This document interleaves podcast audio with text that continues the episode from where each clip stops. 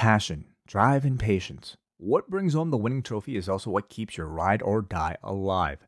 eBay Motors has everything you need to maintain your vehicle and level it up to peak performance. From superchargers, roof racks, exhaust kits, LED lights, and more, whether you're into speed, power, or style, eBay Motors has you covered.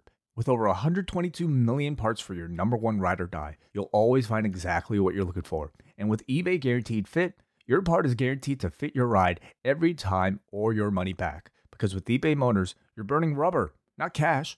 With all the parts you need at the prices you want, it's easy to turn your car into the MVP and bring home that win.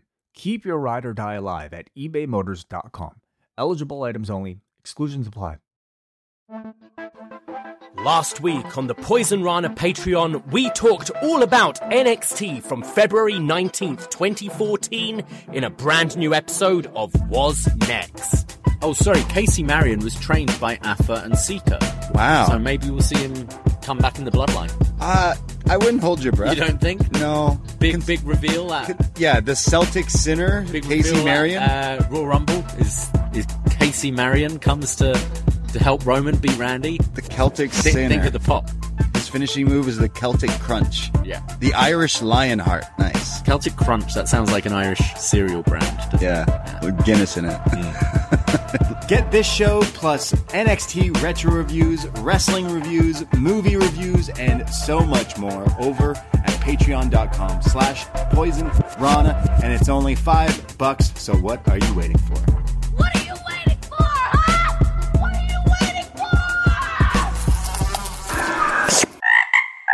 Poisonrana.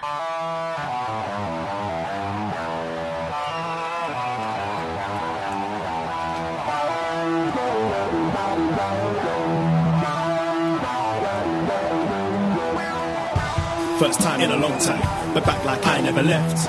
Taking each day as it comes, you know me, I don't read ahead. Watch me burn down everything, BDE on the TV set. When I'm in control on the road, you can never really know what's up next. Oh, hello. I think I made it work. Wow, the guy who never uses this is somewhat live, and I think I've done it. Wow. I, wow, I did it. Hello, everybody. Braden Herrington here, and uh, not by my side is DVP. He has the night off, and I'm hoping he's making the best of it. Love my brother. But I'm joined by a ginger fake Australian farmer who is here with me today. Hello, Mr. Dickie Bird. How are you? As I try to figure out how to do this, I'm making you fly all over the place. This is great. I'm with everyone, everyone needs to watch the video of this version. If if you were listening to the audio, you're missing out. Uh, how are you? yeah, good, good. I'm trying to figure out which one I'm a fake of. Uh, I'm definitely ginger. Um, I am a fake Australian, and I am also a fake farmer, to be honest. So um, I'm not a farmer at all. I met you were I a don't fake know. Aussie because you're a, a what? You're a uh, you're not a real Australian, but you live in Australia. Yeah, I'm a I'm a Kiwi, and I did what mm, um, quite a lot of Kiwis do, which is you know say, all right, I'm going to go live somewhere warmer because uh, you know you don't need any sort of uh, visa requirements. You just get on a plane, and they say, how long are you going to stay here for? And you go, I don't know, forever. and they're like, okay, cool. Uh, well, we're here on the post wrestling feed. Hello, everybody. It is up next. It is a Tuesday night or possibly a Tuesday morning for you in Australia. What what time exactly did NXT W- when Wednesday morning, we're in the Wow. future, not in the past. Right. Yeah. Yeah. Sorry. Yeah. Wednesday morning. Right. That's right. Yeah. Ma- quick maths. Uh, welcome everyone. It's Tuesday night for me. So it's time to talk about some NXT and, uh, Dickie, you can be my NXT friend. Can I just be your regular friend? Do I have Yeah, to be you- your NXT? All right. Well, today you're forced to be my NXT friend. no, that's fine. That's fine. I had fun. I had fun watching. So Yeah. So, uh, it's going to be great because Dickie only jumped back on watching only like a few, what, a week or so ago when I asked you to do this show. yeah, look, I mean, the the truth is, since I had a child, uh, and I'm not one of those people where I'm like, oh, I've got no time and blah blah blah. It's just I have to be a bit more selective with my time. Yes. And you've got Raw on Monday, NXT on Tuesday, and AEW on Wednesday, and I just can't do three straight days. And people would ask, well, why do you, why are you bothering watching Raw? And the truth is, is that my child goes to daycare on Monday and goes to daycare on the Wednesday.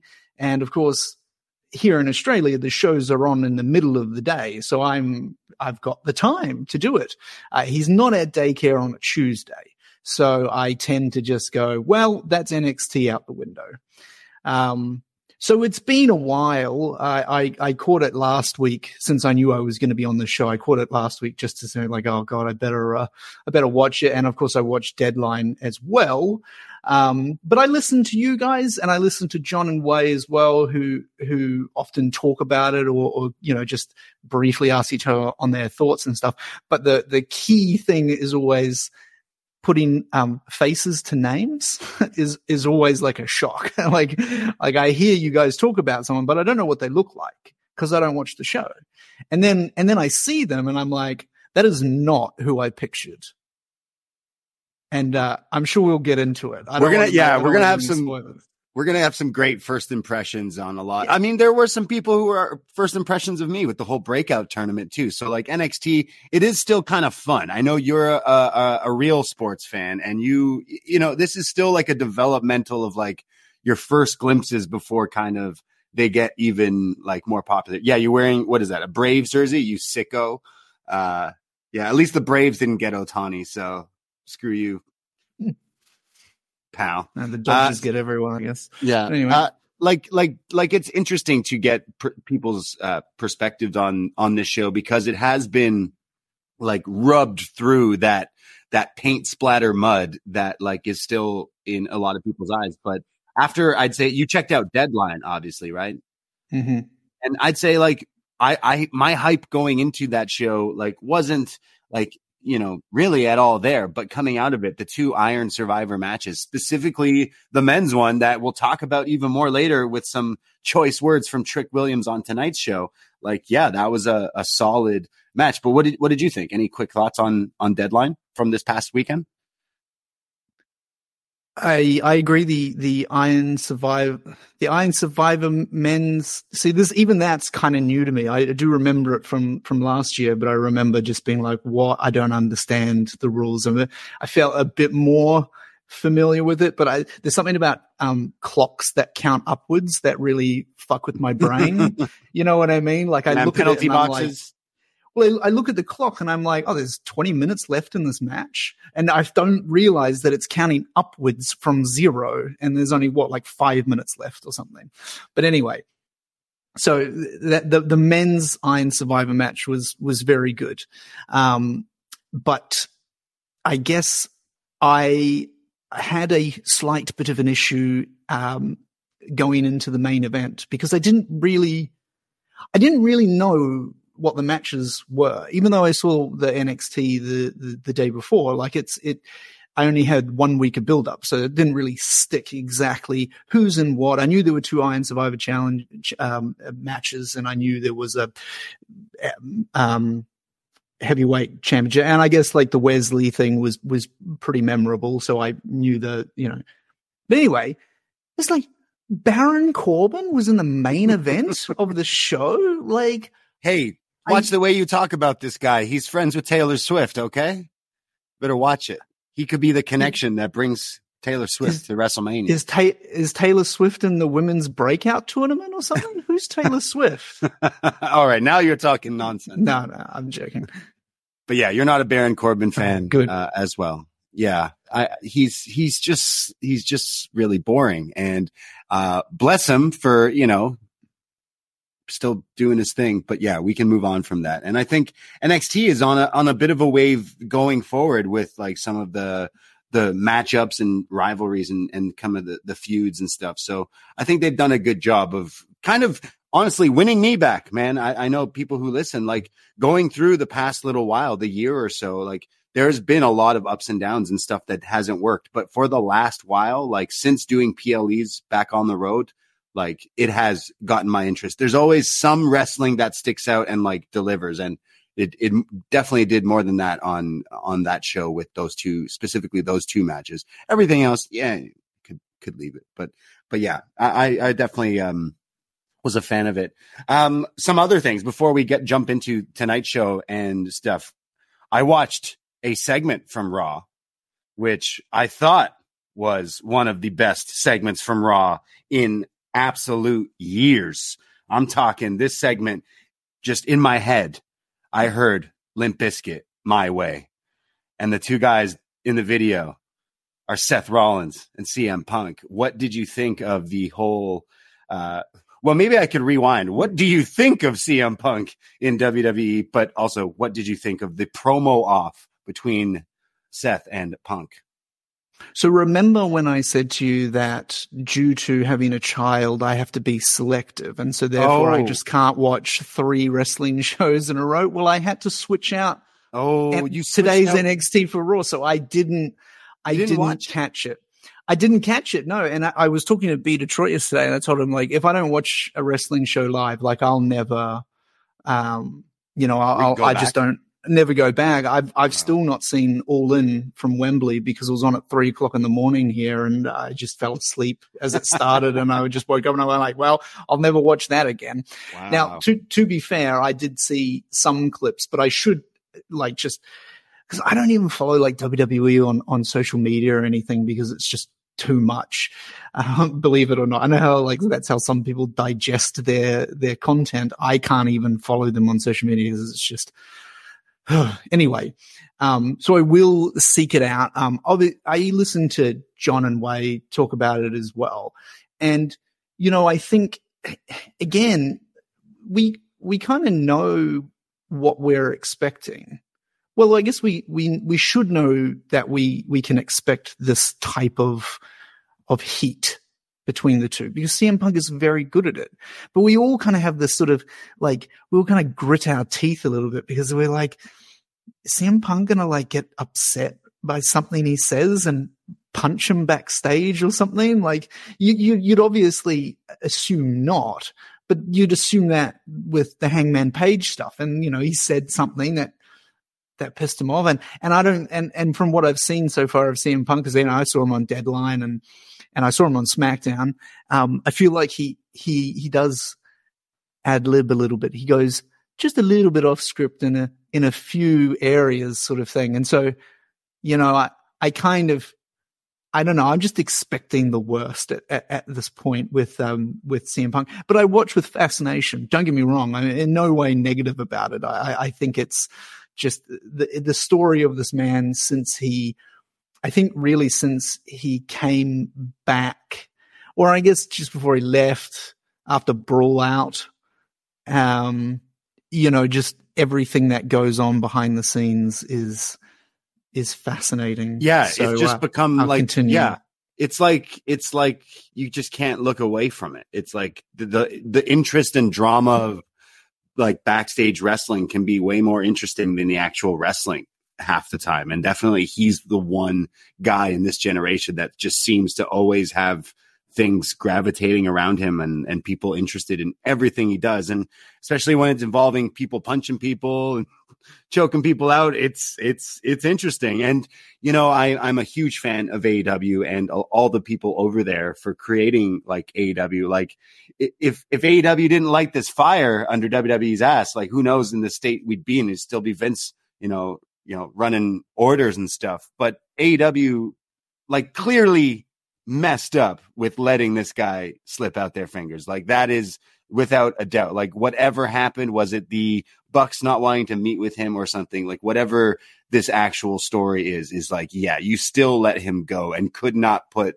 like money and the company first. And that seems what WWE, Triple H, Seth, all these people are in fact doing. So it even has my interest in that level. Like, wow, this guy, it seems like he is turning over a new leaf until maybe he punches somebody. But I guess that's to be seen. Yeah, and uh, look, AEW they did what they had to do by releasing him, firing him, whatever at that point.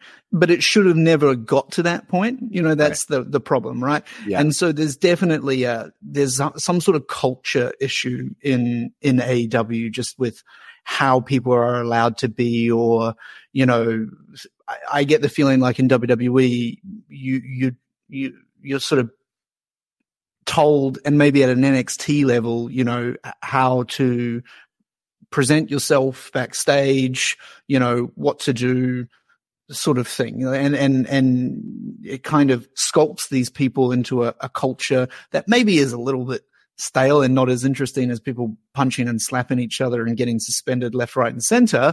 But it's a workplace. So that stuff is kind of important in any workplace. Yeah. Um, and you know, Tony Khan said at a press conference that, oh, you know, Bret and Shawn was, made lots of money, you know, sort of thing. And it's like, if that's your idea of of of your workplace culture, oh, that's that's tough. So he's in an environment now where there's more of a chance that he will be successful without going off the rails. Probably more because people will know not to push his buttons, or they've at least been conditioned not to do such a thing to anybody. So, so I don't know. You know, I, Yeah. I think it'll be fine. I, I kind of hope that we see him at WrestleMania and that he doesn't blow the whole thing up before them because I would have, I guess I would have seen him in my last trip, but, uh, and of course he got injured. So I'm not going to, you know, I, I don't blame anybody for that. But if he hadn't got injured, he still would have punched a bunch of people and been suspended and I wouldn't have seen him. So I'm kind of hoping that he's at WrestleMania and I can tick it off my, my bucket list. But you know, Yeah, I you know what? That's definitely it. Like while you got it, while you can book him for WrestleMania and hell, give him the main event against whoever. The issue is have him job. have Seth beat him at WrestleMania if that is the WrestleMania match. But after that promo off, I definitely am like, yeah, that's the match that we need to see at WrestleMania, especially since Punk saying he's now in the Royal Rumble. So uh, very interesting. Royal Rumble season is definitely like this. WWE is is firing like on multiple cylinders here, all cylinders, and it's definitely a lot more interesting than it's been in like years. And Punk obviously coming in, but you still have all these other hot characters going on right now that just makes it really good, makes it really exciting. Um, definitely looking forward to the Rumble, and it's going to be uh, great to to kind of see who wins and and where our WrestleMania card kind of goes toward because there's a lot. Could we see Okada in WWE? Could we see that happen? Because that, the, you know, people are, are going off saying, you know, his contract, this and that. I personally think he's staying in Japan. You know, he's got a young family now and, and he's like the guy there, but I don't know. What, would you, would you want to see Okada elsewhere? And do you think it could be WWE, Raw, SmackDown, NXT? yeah, I, th- I think Shinsuke might be in his ear and tells him all about his surfing trip. Surf with on. me, please. Come much. surf. It's a way of also getting pretty much a free visa in in you know a free green card in a way because WWE will obviously sponsor you and, and all that sort of stuff. So I mean, it really depends on on whether it's he's in and out burger, you know, have him by the balls, and he wants to live in the United States. Because look, it, if he wants to live in the United States, I wouldn't be surprised if it's just like you know you've lived somewhere for your whole life, you've made a shit ton of money, you know, time to live somewhere for a bit. I don't know. You, you don't know what his his motives are, but I don't think. I don't. Yeah, it's a, it's a tough one. I want to say I don't think AEW is in the mix, but of course, then they are in the mix if he does want to stay in Japan. Yeah, he can still do, you know, special shows like he's been doing already. So, yeah. And I I mean, what about TNA? Do you think? You know? no, I don't think so, uh, unfortunately. But they got Trent Seven, which is he also does the Rainmakers, so you know, pretty much the same, uh, essentially. But I love Trent Seven too. But you know what I mean? Mm. Yeah. Uh, so yeah, people are saying Okada. I, I definitely think maybe we'll see some more New Japan and AEW matches, but not so much him in in WWE.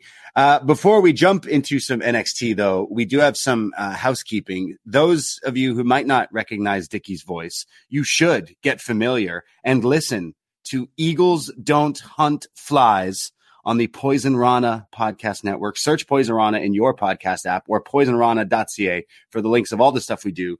Dickie, Martin Bushby, and Brandon from New Jersey, you host a show once a month where you are the Ambrose and you talk all about Jon Moxley. Uh, you've done only a few shows thus far, but your last one had me giggling with the name Moxy Music.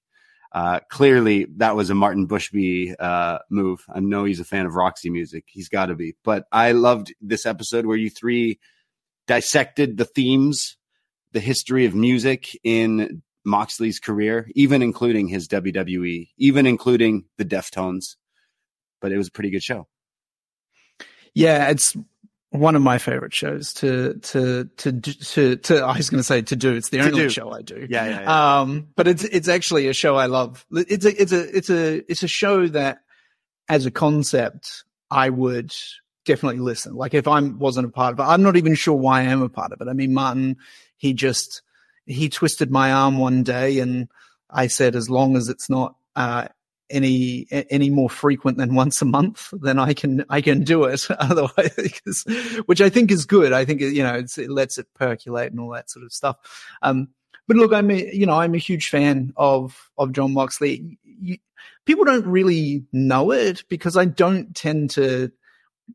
I don't know. I I keep a lot of things personal. I, it's very similar to music, which sort of ties in with the last episode. Like I don't really talk about what my favorite bands and music. I was shocked at your music, and then I realized, no, I'm I'm not at all. Actually, you were like, oh And yeah, then- I loved uh, EDM and Daft Punk, and I'm like, wow, that's sh-. no, actually, no, it's not. Yeah, and it's not even like I, it, it's not even because I'm embarrassed or anything. It's just it's just this weird personal thing. Like I listen to a lot of music when I when I work, and and it helps me like get into the zone and and sort of thing. So I don't really care what what it is or if anybody has an opinion on it. You know, I just need something to to get me inspired, get the heart rate going, get me focused. That's that sort of stuff.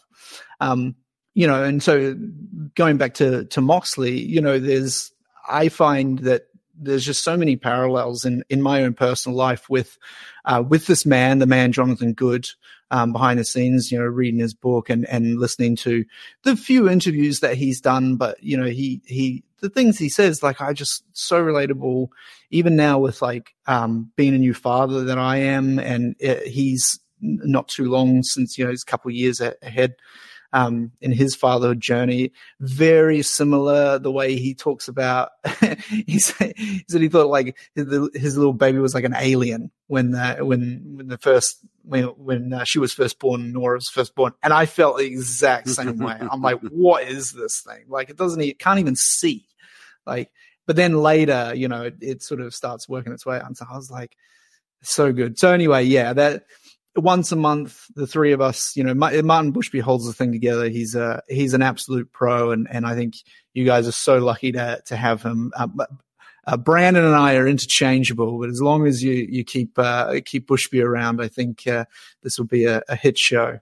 Yeah, I wonder if one day uh, Moxley will listen to you guys just just sitting around I don't talking think so. about him, just, just talking about his life. Yeah, I don't think he would be interested in listening No. to a podcast of people talking about him. And that would be it doesn't matter who the, who it was or whatever. He's just he's too cool for school, man. Like he just I it's not even, you know, he just uh, the Yeah. man who gives the, the what did he call his book? The book that gives no fucks is what he called his book. Bless him.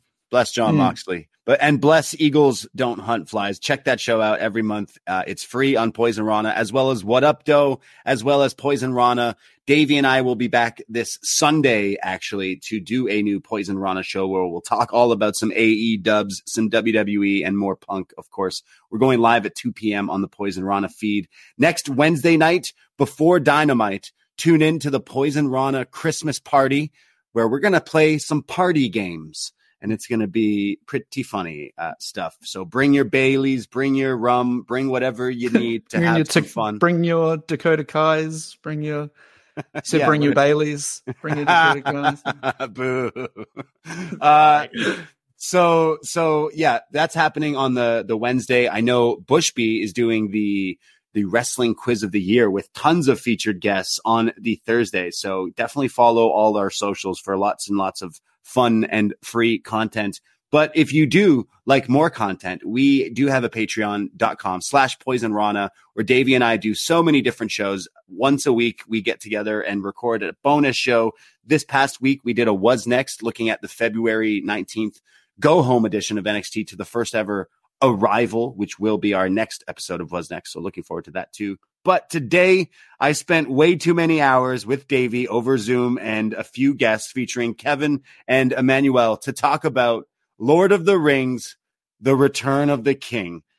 It's a long movie, but hey, it's still pretty damn good. So we talk out and nerd out. I mean, all about this movie. This show is coming out on our Patreon later this week. So all you Middle Earth fans, that is for you. We've now done all three of the Lord of the Rings movie reviews. So check those out on our Patreon. It's only five bucks to join and you get access to everything else that we've done in that back archive. And coming up, we're doing a best match ever CM Punk in WWE. We would love some feedback and recommendations. So hit me up with your favorite Punk WWE matches and don't just say Money in the Bank 2011. I know we'll ta- we're to talk about it. Obviously, it's good, but I want other ones uh, there. And okay, last plugs before we go into some NXT, I swear.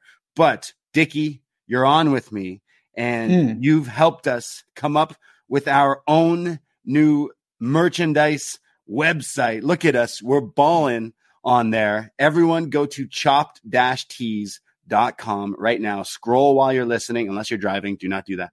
And check out all the great merch that we have up there on this website that Dickie has put together himself. He is a madman. Please explain a little bit about it. Yeah, look, I mean, I'm not going to harp on too much because we've got an NXT review to, to get to, and and for most people, they're just like, it's a, it- you know, I get it, it's a merch store. You had merch some one place, and now you've got it another place, and yeah, there's there's hats and and and more, you know, a wider range of the of a catalog to to choose from um, than you had uh, previously but I, I guess the what inspired me to really do this is, just because you know last year when I was hanging out with you guys, one thing I really took for granted was how much you actually work uh, on this venture. You know, I, I don't think people realize the the slog that all of it is. It's something that I couldn't do. You know, like, like I said, if you wonder why uh, eagles hunt eagles don't hunt flies only once a month, you know that's because of me. Because I'm like I you know, and here you are, uh, here you guys are busting your ass and and in and out week in week out doing all of this.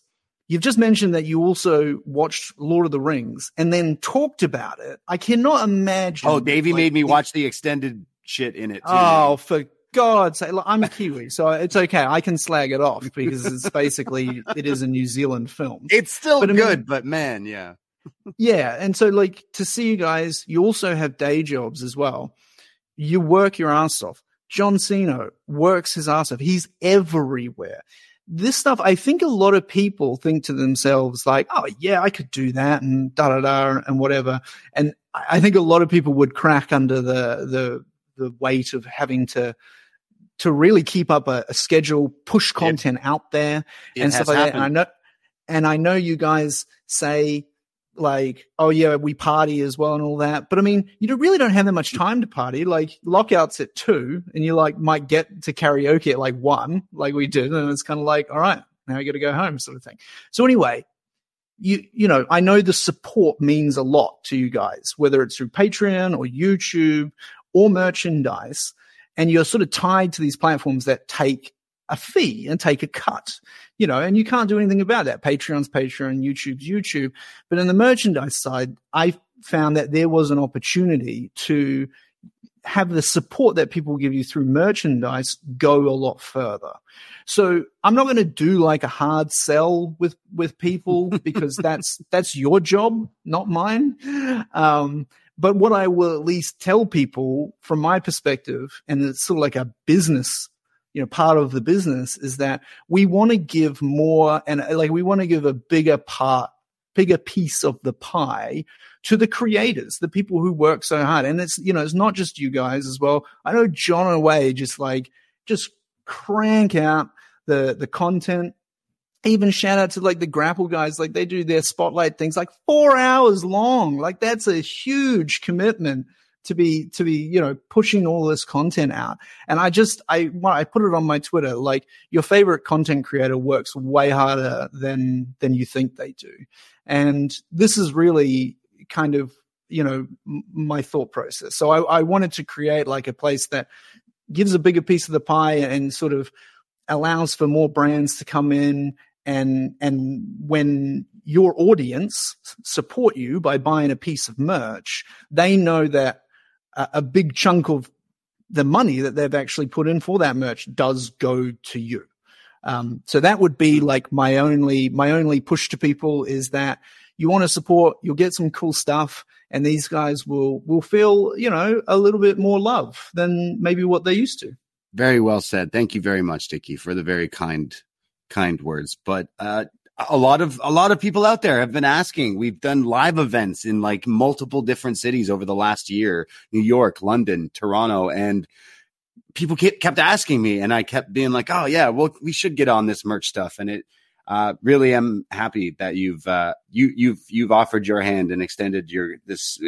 It's, it looks awesome. The website is great. We even have shot in the dark shot glasses that have now sold out. So it's just it's insane. So thanks anyone to who has bought something already, but also if you haven't, go check it out because there legit is some awesome stuff up there for all the shows that we have over on our network and more designs to to come in the near future as well. So check out all the fine stuff, chopped-tees.com. And it comes to you pretty quickly. You will get it before Christmas time. Uh, so get yourself a gift. Pop- we're, we're on the cusp now we're on the yeah, cusp yeah. Oh yeah, it is. It is almost. Yeah, it's. It, are you in the festive? pretty much mood? next week is christmas right How, how's Christmas down there in Australia? I know they celebrate it on the beach because I've done it before over there, and it's it's it was nice getting a sunburn during Christmas. But yeah, yeah, i mean it, you know i got i got a kid now so i got to really get into it we just ordered our um uh, he he doesn't know what's going on yet but he's still Yeah. to you know put up the lights and stuff because he finds that interesting yeah. uh, we just ordered our christmas ham today you know to pick up the day before christmas and stuff you know just the the typical farm life 40 degrees outside you know well, uh, shout out any of our other Aussie listeners out there. Shout out Australia. We love you. You, you crazy people. Let's talk about some NXT. Let's talk about some NXT from December 12th, 2023. We kick off with a little intro from Trick and Carmelo, who are showing up here.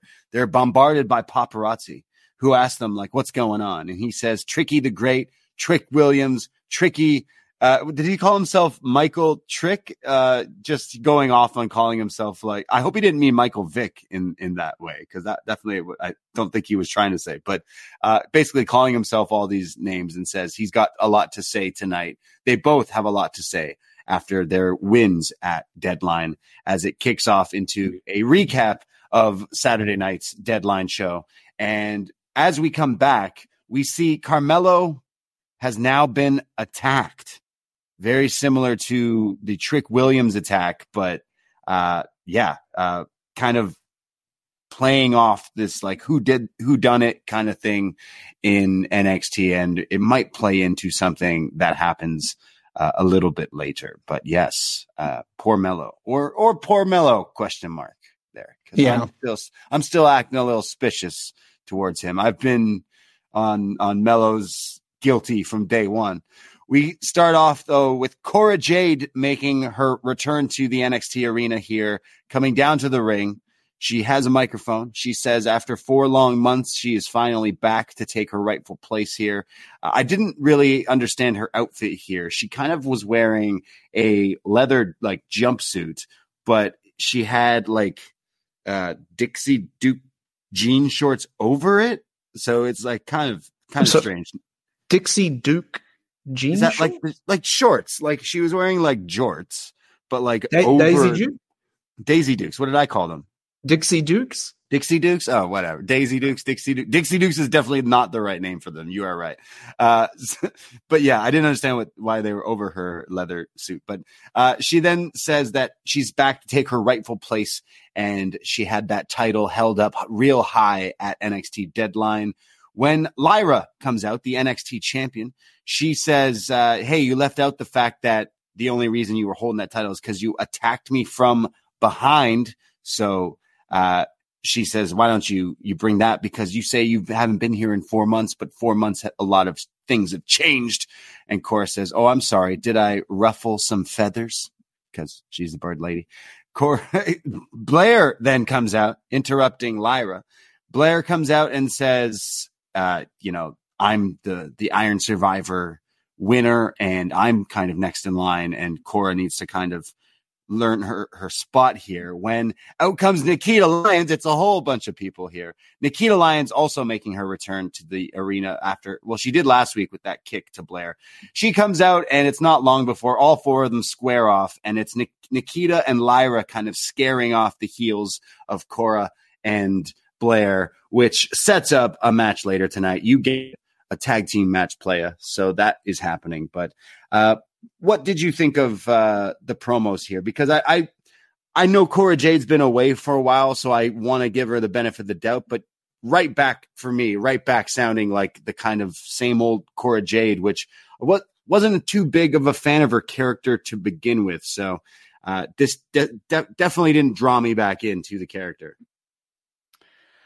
You know how I said it's been interesting putting faces to names, and uh, on Deadline when I saw uh, Cora Jade come out, I was like, I know what this woman looks like, and that's not her.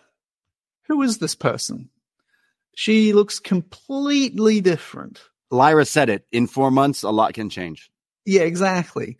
Um, I guess the, I mean, the whole theme for me, you know, ties into this bit as well. But the whole theme for this show for me is like, it probably makes sense that they're going to the CW network because this really does feel like a, a high school show played by people in their late twenties. Degrassi um, NXT is the Degrassi, as I call it. Yes. Yeah. So I don't know. The women came out and they all bitched about each other and set up a match set up a match and the the two the two baddie girls are kind of like yeah we're baddies but we also kind of we hate each other as well because yeah high school I, I know that this like we got to go to Lyra versus Blair because that's easily she won the match, but it's not something that's too exciting. And for me, also having Cora like in the wings for the title also isn't too interesting for the whole women's championship uh, scene going forward. But I guess we'll see. We have Dragon Lee backstage. He's fresh off winning the North American title from Dirty Dom. I, have never seen uh, like Rey Mysterio so happy to see his own son lose a match on Saturday night. He was just over the moon, so ecstatic. Like, wow, my son lost. I'm so happy. It's great. Great dad. Rey Mysterio is. Uh, Dragon sends his wishes to Wesley and says he respects Wes and hopes he can come back and recover.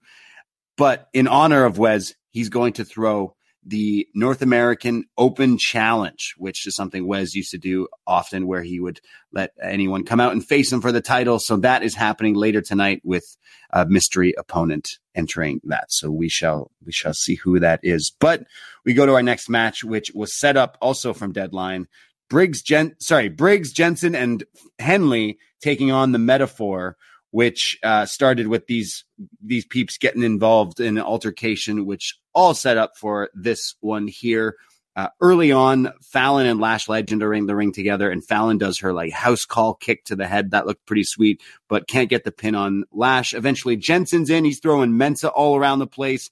Lash is in again, and as they go to picture in picture, just is bullying on Fallon and continuing to beat down on her.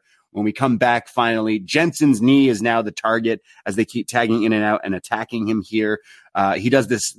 Uh, he gets like a fake tag out where Dar does this sweet leg drop down and then into an ankle lock. But finally, the hot tag to Briggs. He comes in and uh, Tiff is there. So Fallon runs off with him, but Briggs tags when when sorry when the Nova Roller is hit to Jensen and he sells it like he's being knocked out, but he falls over, and as he is, it's when Briggs finally tags back in, and when he does, he comes in and nails Noam Dar with the clothesline from hell is really what it is, especially with the JBL references in the in the past few weeks, and gets an upset win here over Noam Dar, who is the Heritage Cup champion. So Briggs uh, showing up at NXT Deadline, but even more so on a bit of some momentum, winning this match here. But uh, a fun a fun opener, and I- I'm always happy when I get to see Briggs and Jensen work. But what did you think?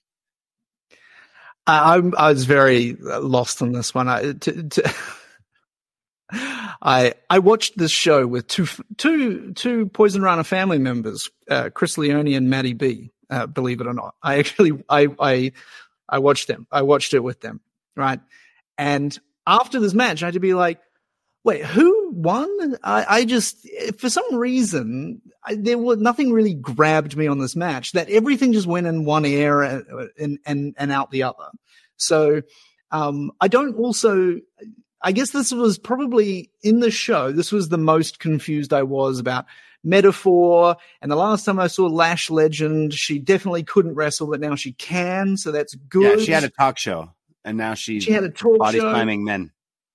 And um, I guess just for the pop, who the fuck is uh, Brooks Jensen? Um, Hey, no, no, no. if you no, listen to Eagles no, no, Don't no, don't Unfly, do that that. was a that was a thing. But um, I know that this is just because something you know something happened in the de- and on the Iron Survivor challenge that kind of set this up, and anything to do with the Heritage Cup, I, just a blank stare goes over my my face. Basically, Yeah, is what yeah, I'm yeah. say.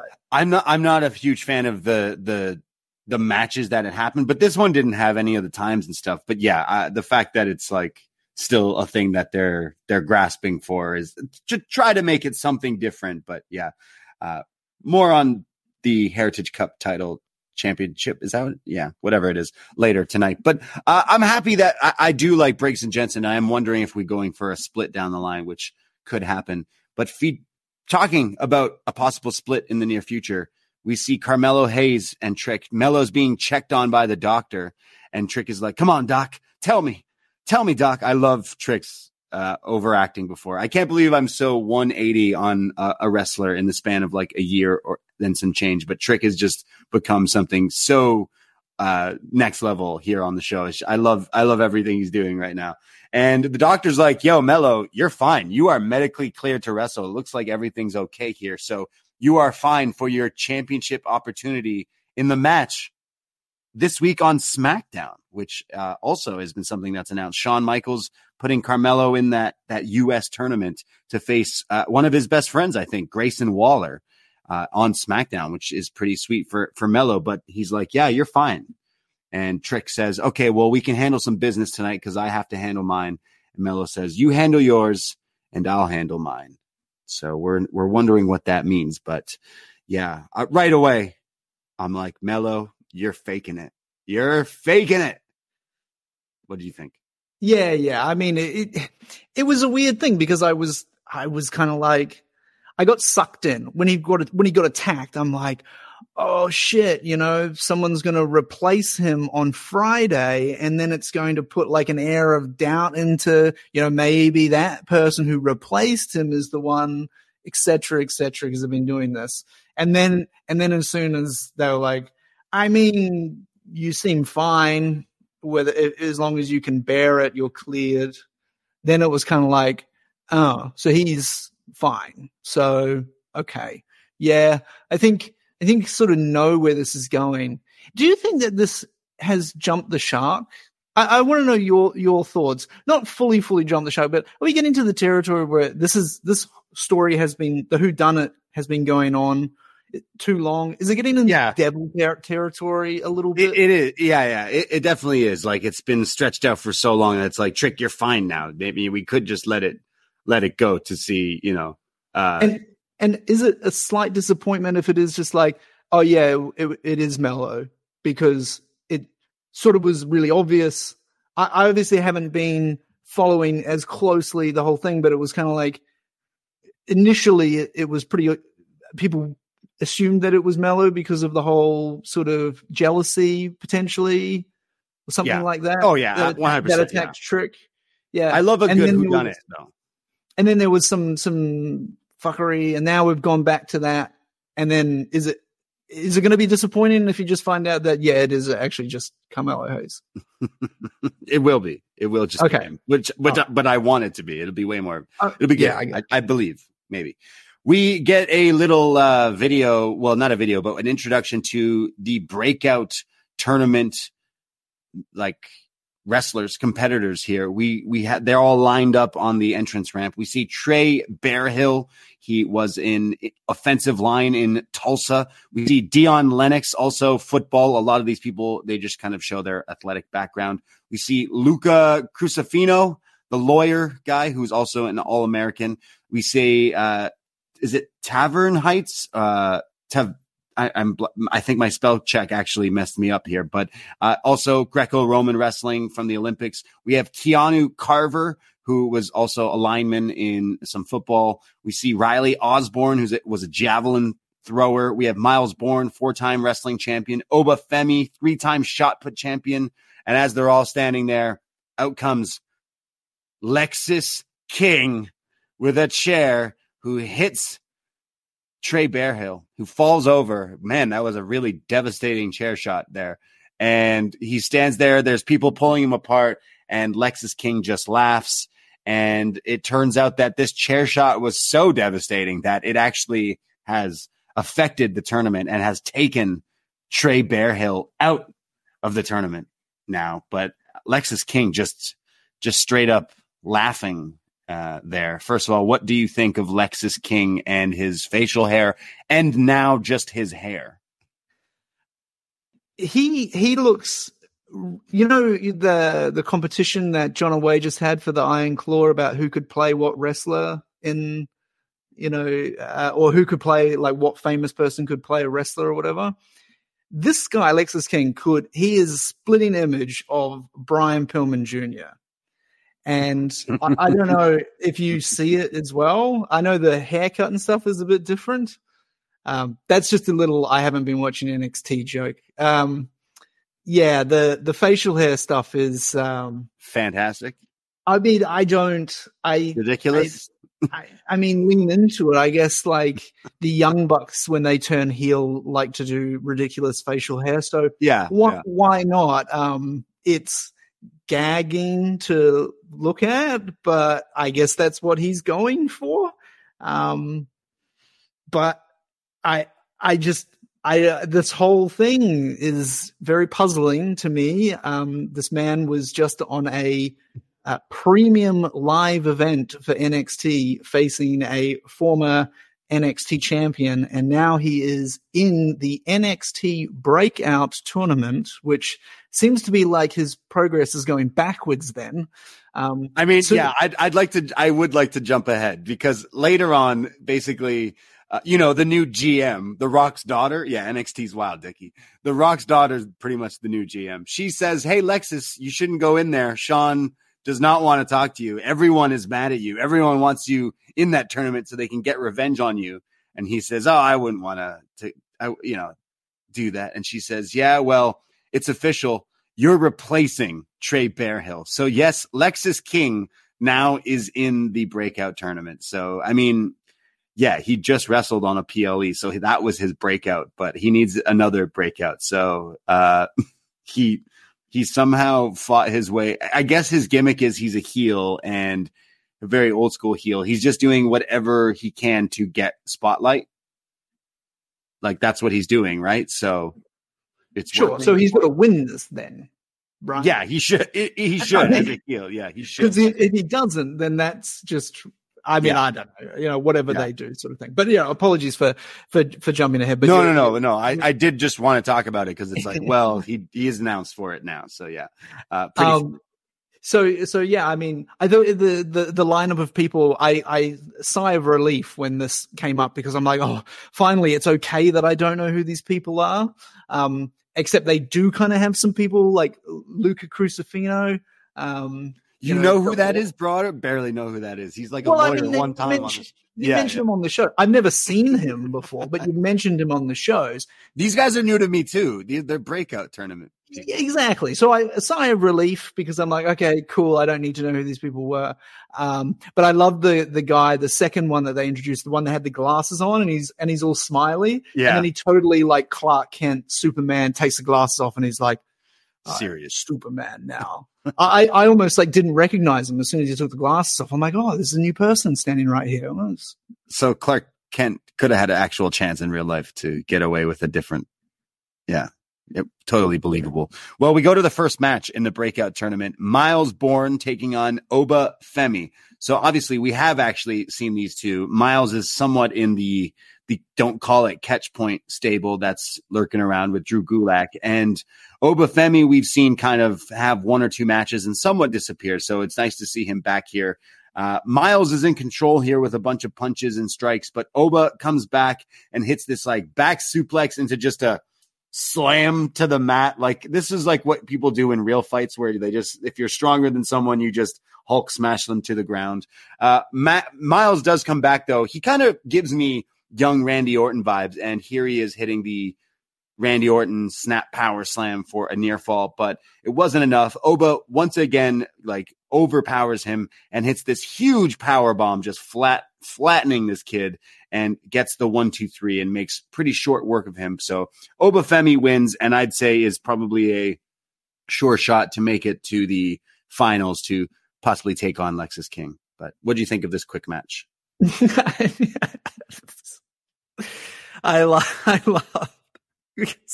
I mean, bless the guys. And someone's going to yell at me and be like, "Shut up! It's developmental and all this sort of stuff." It's like, okay. It is. It is also on live cable television. But you know, anyway, the point is uh, the when these guys started out, they they did kind of get off to a, a little bit of a rough start. It got it got going near the end, you know. Yeah, and, yeah. and I'll give them the credit for that. But there's just this one point where Oba Femi just points at the ropes and just says "run," and the guy then just runs off the ropes and then gets the shit beaten out of him, which I just thought was hilarious. I mean, you could say that was intentional. He wasn't like calling a spot or something.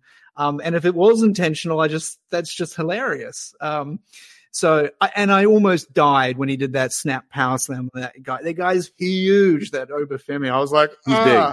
He's big. yeah. I, I it's an NXT thing. I remember like what Riddick Moss did it to uh, Kenta and like fucked him up in the you know fucked his neck up. In um, this is like on a house show. I don't think it was Oh, on right, yeah.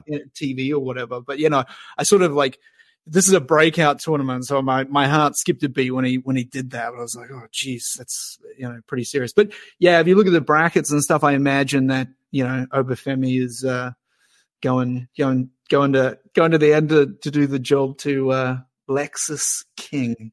Yeah, like I, I've definitely seen more of Myles than I have of Oba Femi. So I think oh, Myles is definitely on his way with lots of the wrestling. I know he didn't win here, but uh, Femi definitely is like got the the look being like a bigger, you know, more powerful classic style wrestler. So I think with that can go uh, even further. So would like to see where he can he can evolve into here.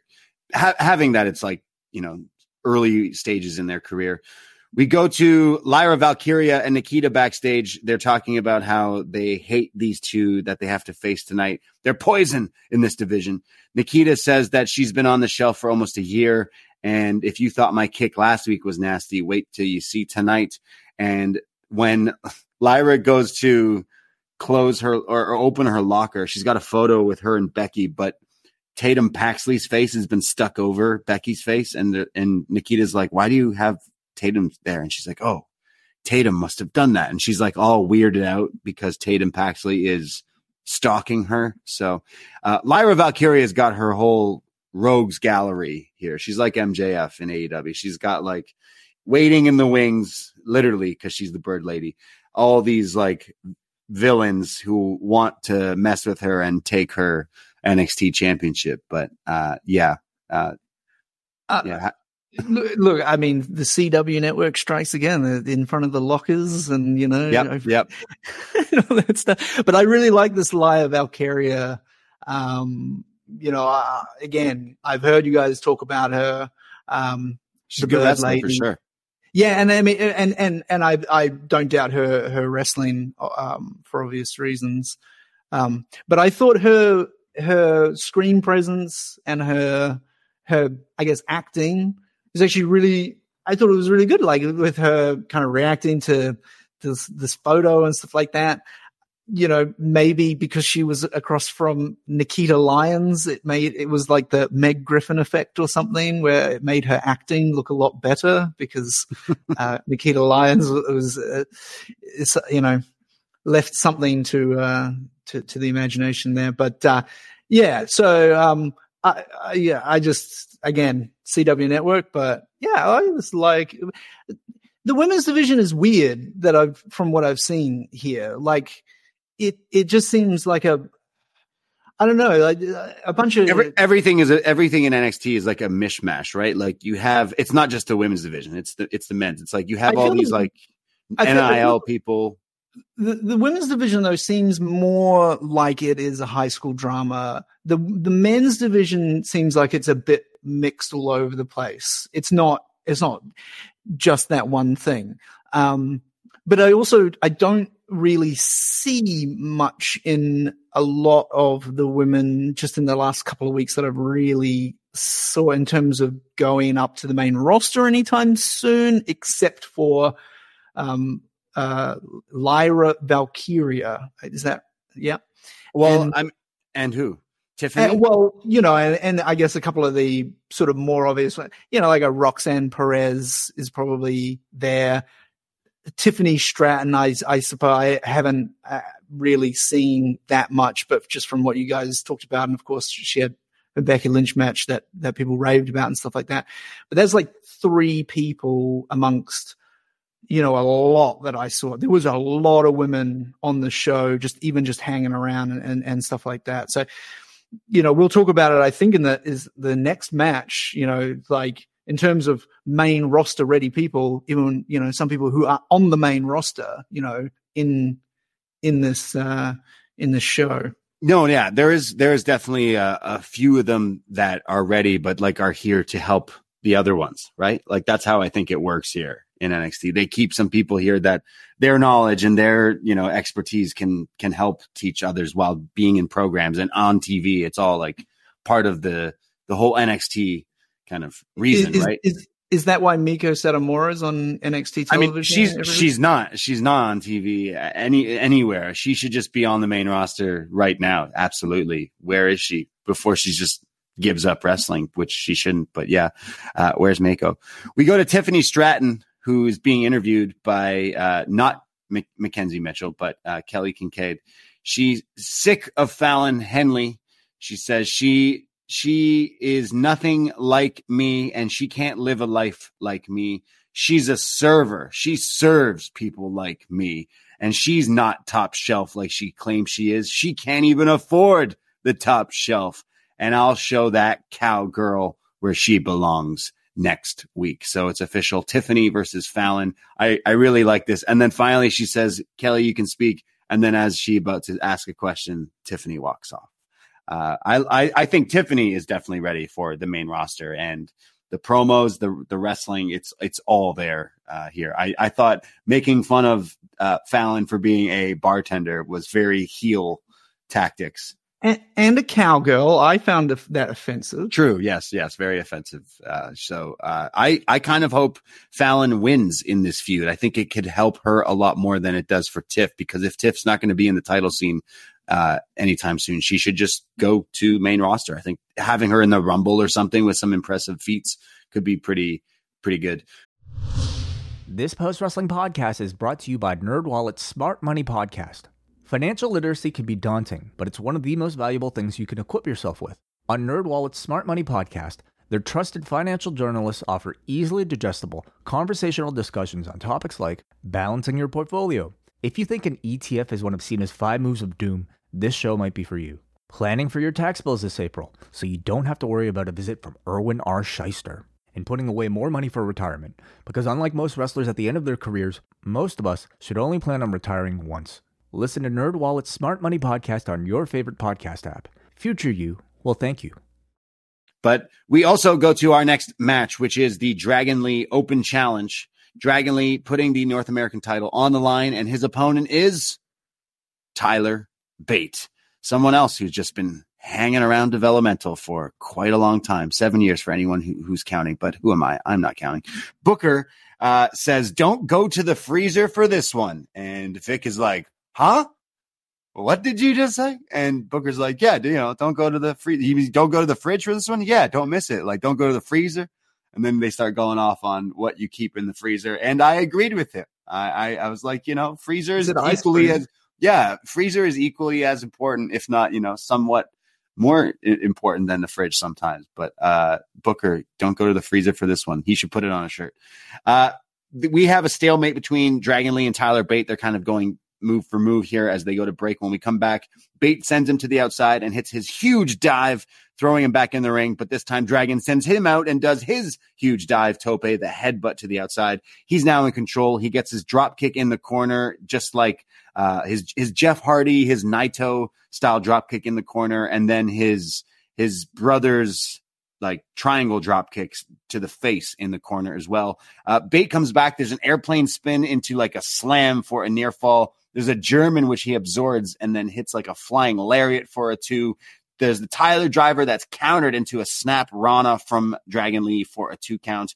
And then what he calls now, because Vic Joseph said it like three times, Operation Dragon, which some may know as the Destino, which is he hits for the win and retains the title over Tyler Bate here in a pretty quick match, but there was some some good back and forth as well. Uh, I don't think he hits the Destino quite like Naito, but it's funny how he's just doing all the LIJ moves uh, all his matches, which is which is great. I mean, he might claim that Naito stole it from not necessarily Dragon Lee, but I mean, you know, Naito, as we know from you know the the whole eye Yeah, thing, it all yeah. comes from all comes from his time on excursion in Mexico. Right. So, you know, maybe that's where he learns it, and Dragon Lee thinks, you know what, fuck you, that's not yours to be using, but. uh yeah, I, you know what? He doesn't do it the same because I, until until you mentioned it, I was like, oh yeah, it was the Destino, wasn't it? Um, but I thought this match slapped. Like I use it, it, it was short. I mean, I this was one that I was just glued to. I didn't even time. I mean, it had a break. Yeah, they started before a break, and then when they came back, that's when it really got cooking. So I, I liked it I as thought well, to yeah. myself when I was watching this, I was like, why isn't this the main event? And then by the end, I was like, actually, you know what? I'm glad it was in the middle of the show. Otherwise, I may have texted you, Braden, and said, look, man, I think you can just brave this one on your own before the main event. But, so it kept me going. It recharged my batteries, which I Yeah. failed to do. But it recharged my batteries and uh, and and kept me going till the end.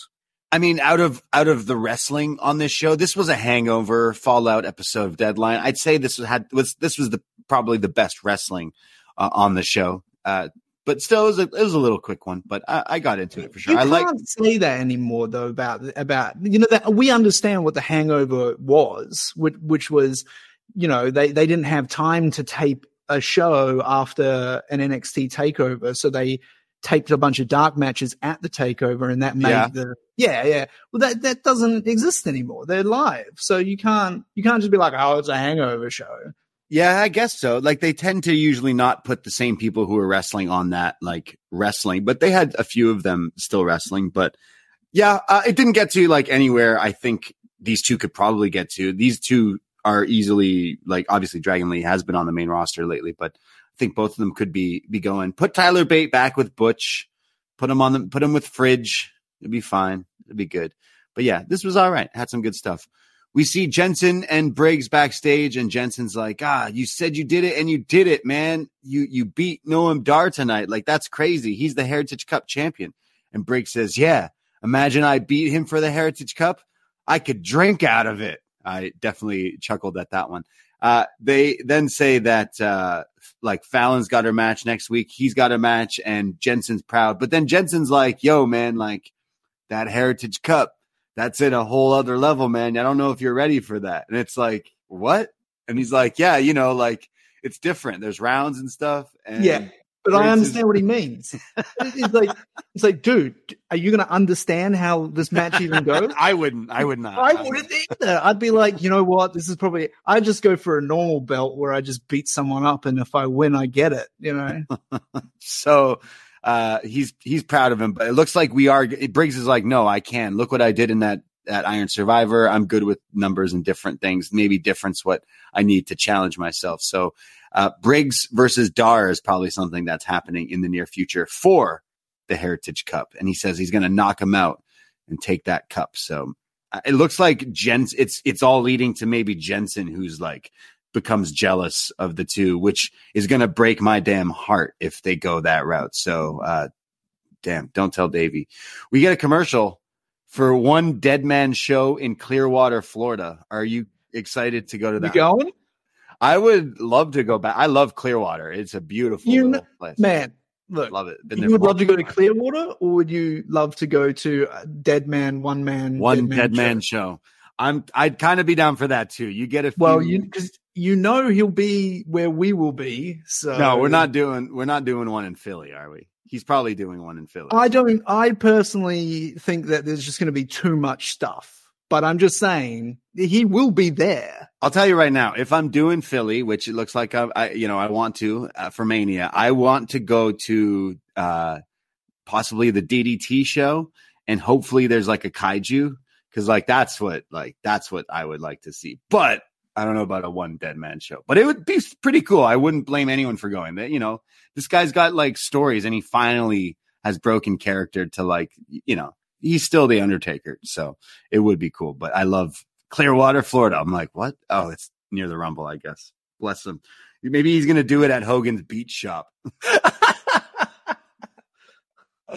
Oh, you know they're gonna link up too if they're if he's in Clearwater. That's what I, I want to see. I want to see Mark Calaway with the uh, ventriloquist dummy that Hogan has. Have you seen? Have you seen that? Oh man, yeah, it's so bad. And I want to see. I want to see the Undertaker try and bark like a dog with uh, with Hulk Hogan.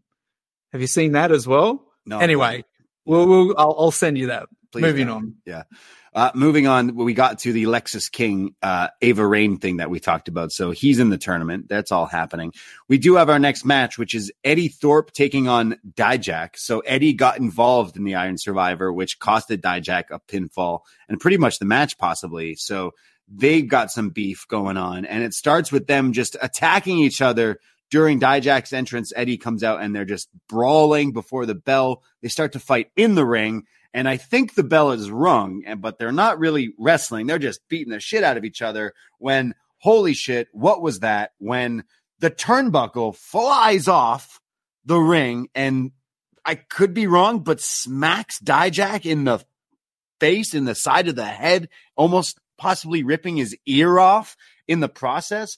Like I've watched wrestling a long time, but I've never seen just two guys fighting near the turnbuckle when it just pops and explodes and kind of flies off. And uh, the ref looked looked looked like me. Like the ref didn't look. The ref looked like he froze for a few seconds and didn't realize like exactly what to do.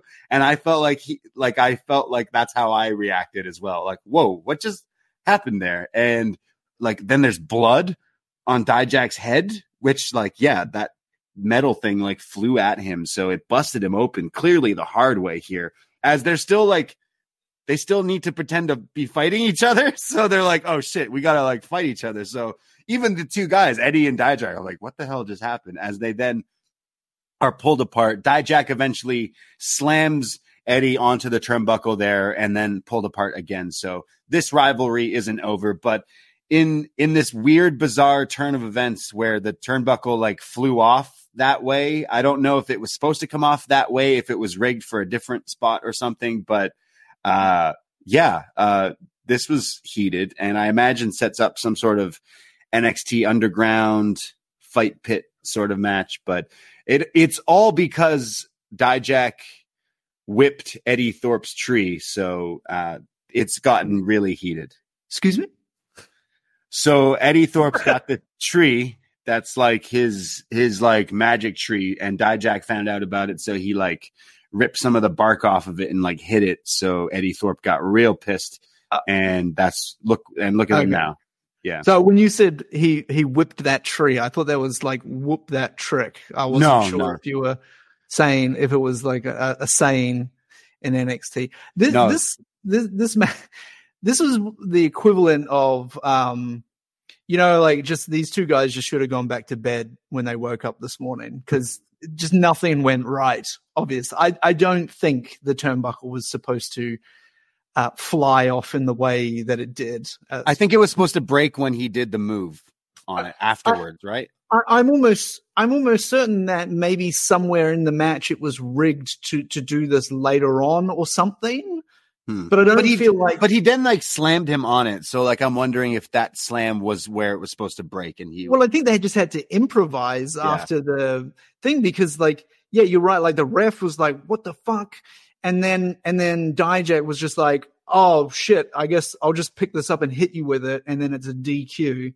The the blood spot, the blood from Dijak came. He he got it from getting thrown into the stairs before the match even. Oh, it wasn't oh, it wasn't from the turnbuckle? because I because I was watching it with with with Maddie and Chrysler, and I, I was like, "What the fuck? He's already busted open." This is before the the turnbuckle spot. This was as he was picking him up and throwing him into the turnbuckle. When they did the replay, Dijak's head came so close to the little hook that actually I had the the the FTR was it um FTR hair. I don't know. I can't remember his name, but FTR hair. Remember when he got his his his arm like Yeah, yeah, it was nasty. I had like the horrible flashbacks. that The same thing was Oh. just about to happen to Dijak and his forehead.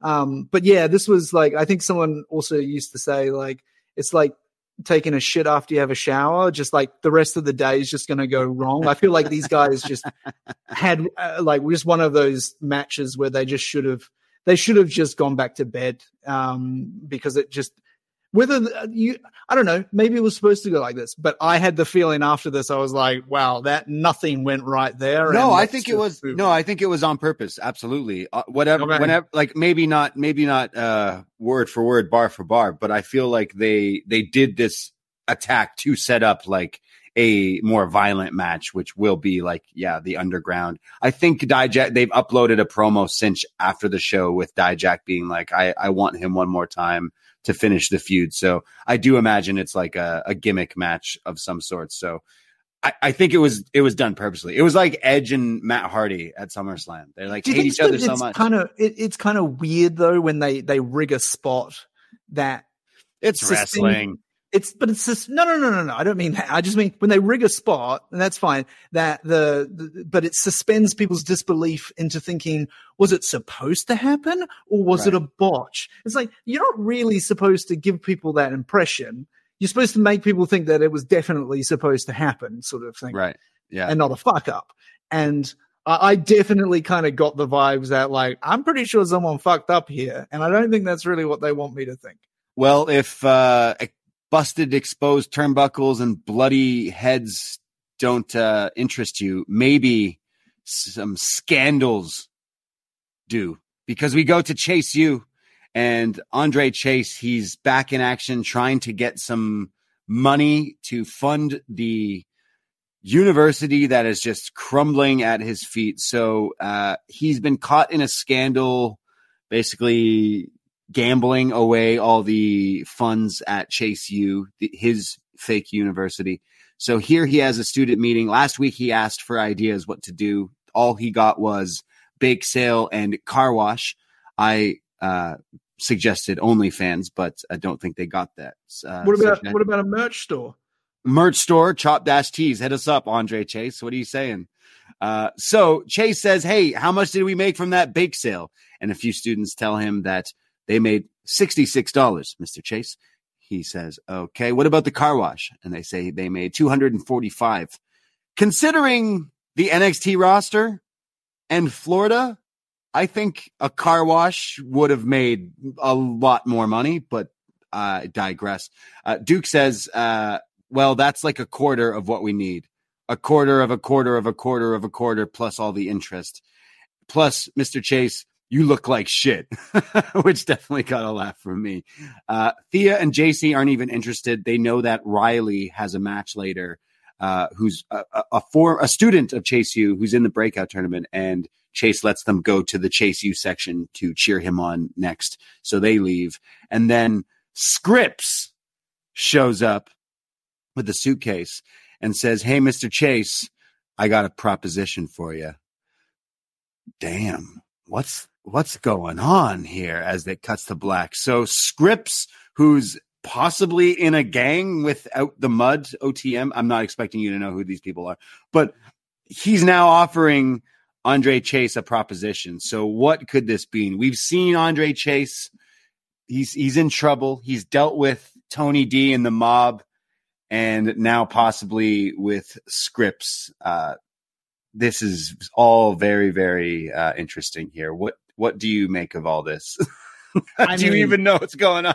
Well, I mean, when the guy turned up with the briefcase, I was like, "Oh wow, it's Reggie." Oh right, yeah, yeah. It, he just had a bottle of wine in it, right? I thought he was just an extra that they were just giving something to do. No, no, no. Reggie's dead. Rip Reggie. Yeah. This is Scripps, his real name. Reggie was his fake name. No, I, I, I, I I'm, I'm familiar with uh, Reggie's path. Uh, believe he was Scripps with a with a Wow. mask on at some point as well. Yeah, yeah, we don't need to talk about that.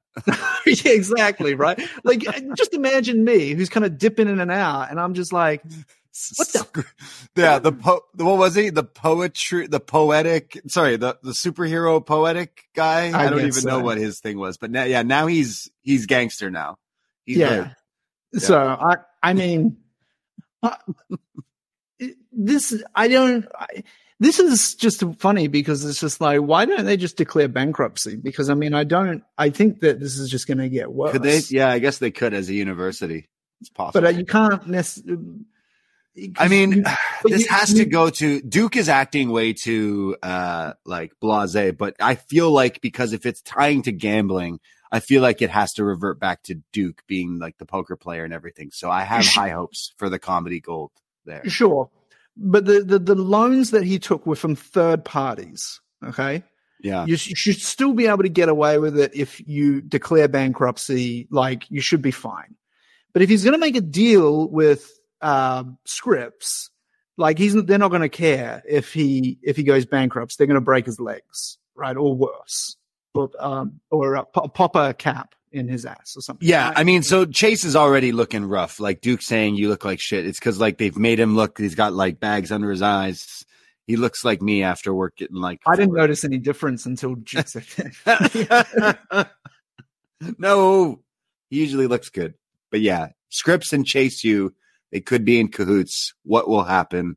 We shall see. But I'm I'm intrigued here. They might have to do some dirty work to save the university. It sounds like the plot to some like 90s shitty comedy, but we'll see.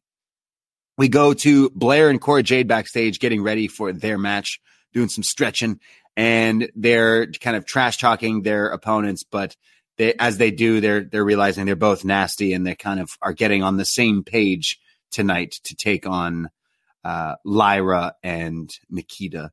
Uh, it was it was Blair who took out Nikita, and Nikita showed up last week, who kicked her in the face.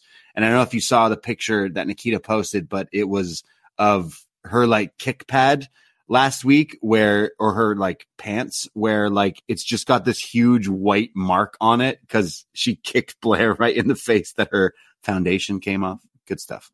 We go to our next match, the second breakout tournament match on the show. We see a very new wrestler here, someone I've not heard of, Keanu Carver. Booker T had a hard time saying Keanu. Clearly Booker hadn't a as big of a Point Break fan as I am, but he had a hard time saying Keanu. Keanu Carver, big lad, taking on Riley Osborne. This is the Chase U, the Brit who's in Chase U here. Uh, Riley tries some pretty uh, flashy pinning attempts here, almost like uh, ZSJ, if you if you will. Then a standing moonsault for a near fall. Uh, eventually, hit counters a move and goes into a backflip. But as he lands on his feet, he eats this clothesline from Carver, who just takes him down. This guy is uh, a monster. He's then throwing Riley around the ring. He locks him in a camel clutch here, kind of like the game over, the recliner. But eventually, Osborne gets out of this and hits like a, a chop to the chest here. But Carver runs the ropes and hits the pounce, period. Uh, picks him up, sets him up on the top, but Riley sends him crashing. Booker T was going off on the pounce there, like shucky ducky quack quack, as Riley has the advantage, sends him off to the mat, climbs up top and hits the shooting star press and a one, two, three. Evan Bourne, I mean, Riley Osborne wins the match here in the breakout tournament. And I, hey, I was very impressed with uh, some of the stuff from Riley Osborne. A quick match here, but not seeing uh, Carver as well, who was just hitting some serious like manhandling on this guy. So, uh, like again, short little stint here, but I was somewhat impressed from first impressions of these wrestlers. But what did you think? Yeah, I guess since we had like Oba Femi going over the it, both these ma- these two breakout matches seemed very similar. You had like the one like big massive unit versus like the the kind of more like speedy fast Yeah, sort of yeah. one. And I suppose you you you sort of wanted opposites outcomes, I I guess. And I think it was probably the right choice in terms of Oba Femi's probably a bit further along um than um Keanu. Yeah, this they said this was Uh-huh. uh Carver's Keanu Carver. What a name, Keanu Carver's first ever match, like I guess on TV. So Yeah, yeah. So, uh, but I mean, they gave him like 90% of this match. Like, he killed this guy. He pounced him into next week. Yeah, And he- I was like, long live Monty Brown. Excellent. one of the And best then- to ever do it, Monty Brown. And you know what happened? I sort of was like, well, that's the match over. And I kind of just like picked up my phone and I just didn't realize. Yeah, why was that not the finish? Riley got up really quickly. Actually, I was like, wait, what? and I had to watch the replay to see how um how Evan Bourne won, and it was from uh from from his his move, and then he did the diamond cutter sign. Um, he just No, he's doing quite- Chase U because Oh, right, okay, sorry, I he's thought he not a Jay Z fan. Yeah, All right. Um, but yeah, I mean, I, you know, I, I was thinking to myself during this match, I was like, why doesn't, um, why don't they just take all that money they made from the bake sale and the car wash and, and bet against this, uh, Osborne guy? Uh, and bet against him- their own guy. and they have him throw the match. And then I thought it was funny because he ended up winning. That would sound like a total Chase U thing to do. It was like, Yeah, we bet yeah. against you. You won. Ah, we lost all of our money. and they lose all that money as well. Yeah. All right. Never say never. They should start betting on the uh, the breakout tournament here for sure. We see Dragon Lee backstage. He runs into Catch Point, or what do they call themselves here? Ah, I missed. They called themselves. They referred to themselves as something else, and I'm blanking on the name. If Frank is in the chat, he would let me know. Sorry. Um, this is the, the group, the no catch 22 point. Is that what they Some- call themselves? No, I Uh, don't, I don't know. I looked at it. I was like, what the fuck? Who? It's it's Drew Gulak and friends essentially. I know Uh, the guys, but I'm like, why do you have this ridiculous name? No quarter catch crew? That can't be what it's called. No quarter catch club. Okay. All right, all right, whatever. Why? I guess I think Gulak owns Catch Point and maybe doesn't want to give it to them. Okay. So. Leone doesn't even know. Yeah. Um we so they they're like, "Hey Dragon Lee, was that uh thing you did tonight? Was that just a one week kind of thing or are you going to do that again?"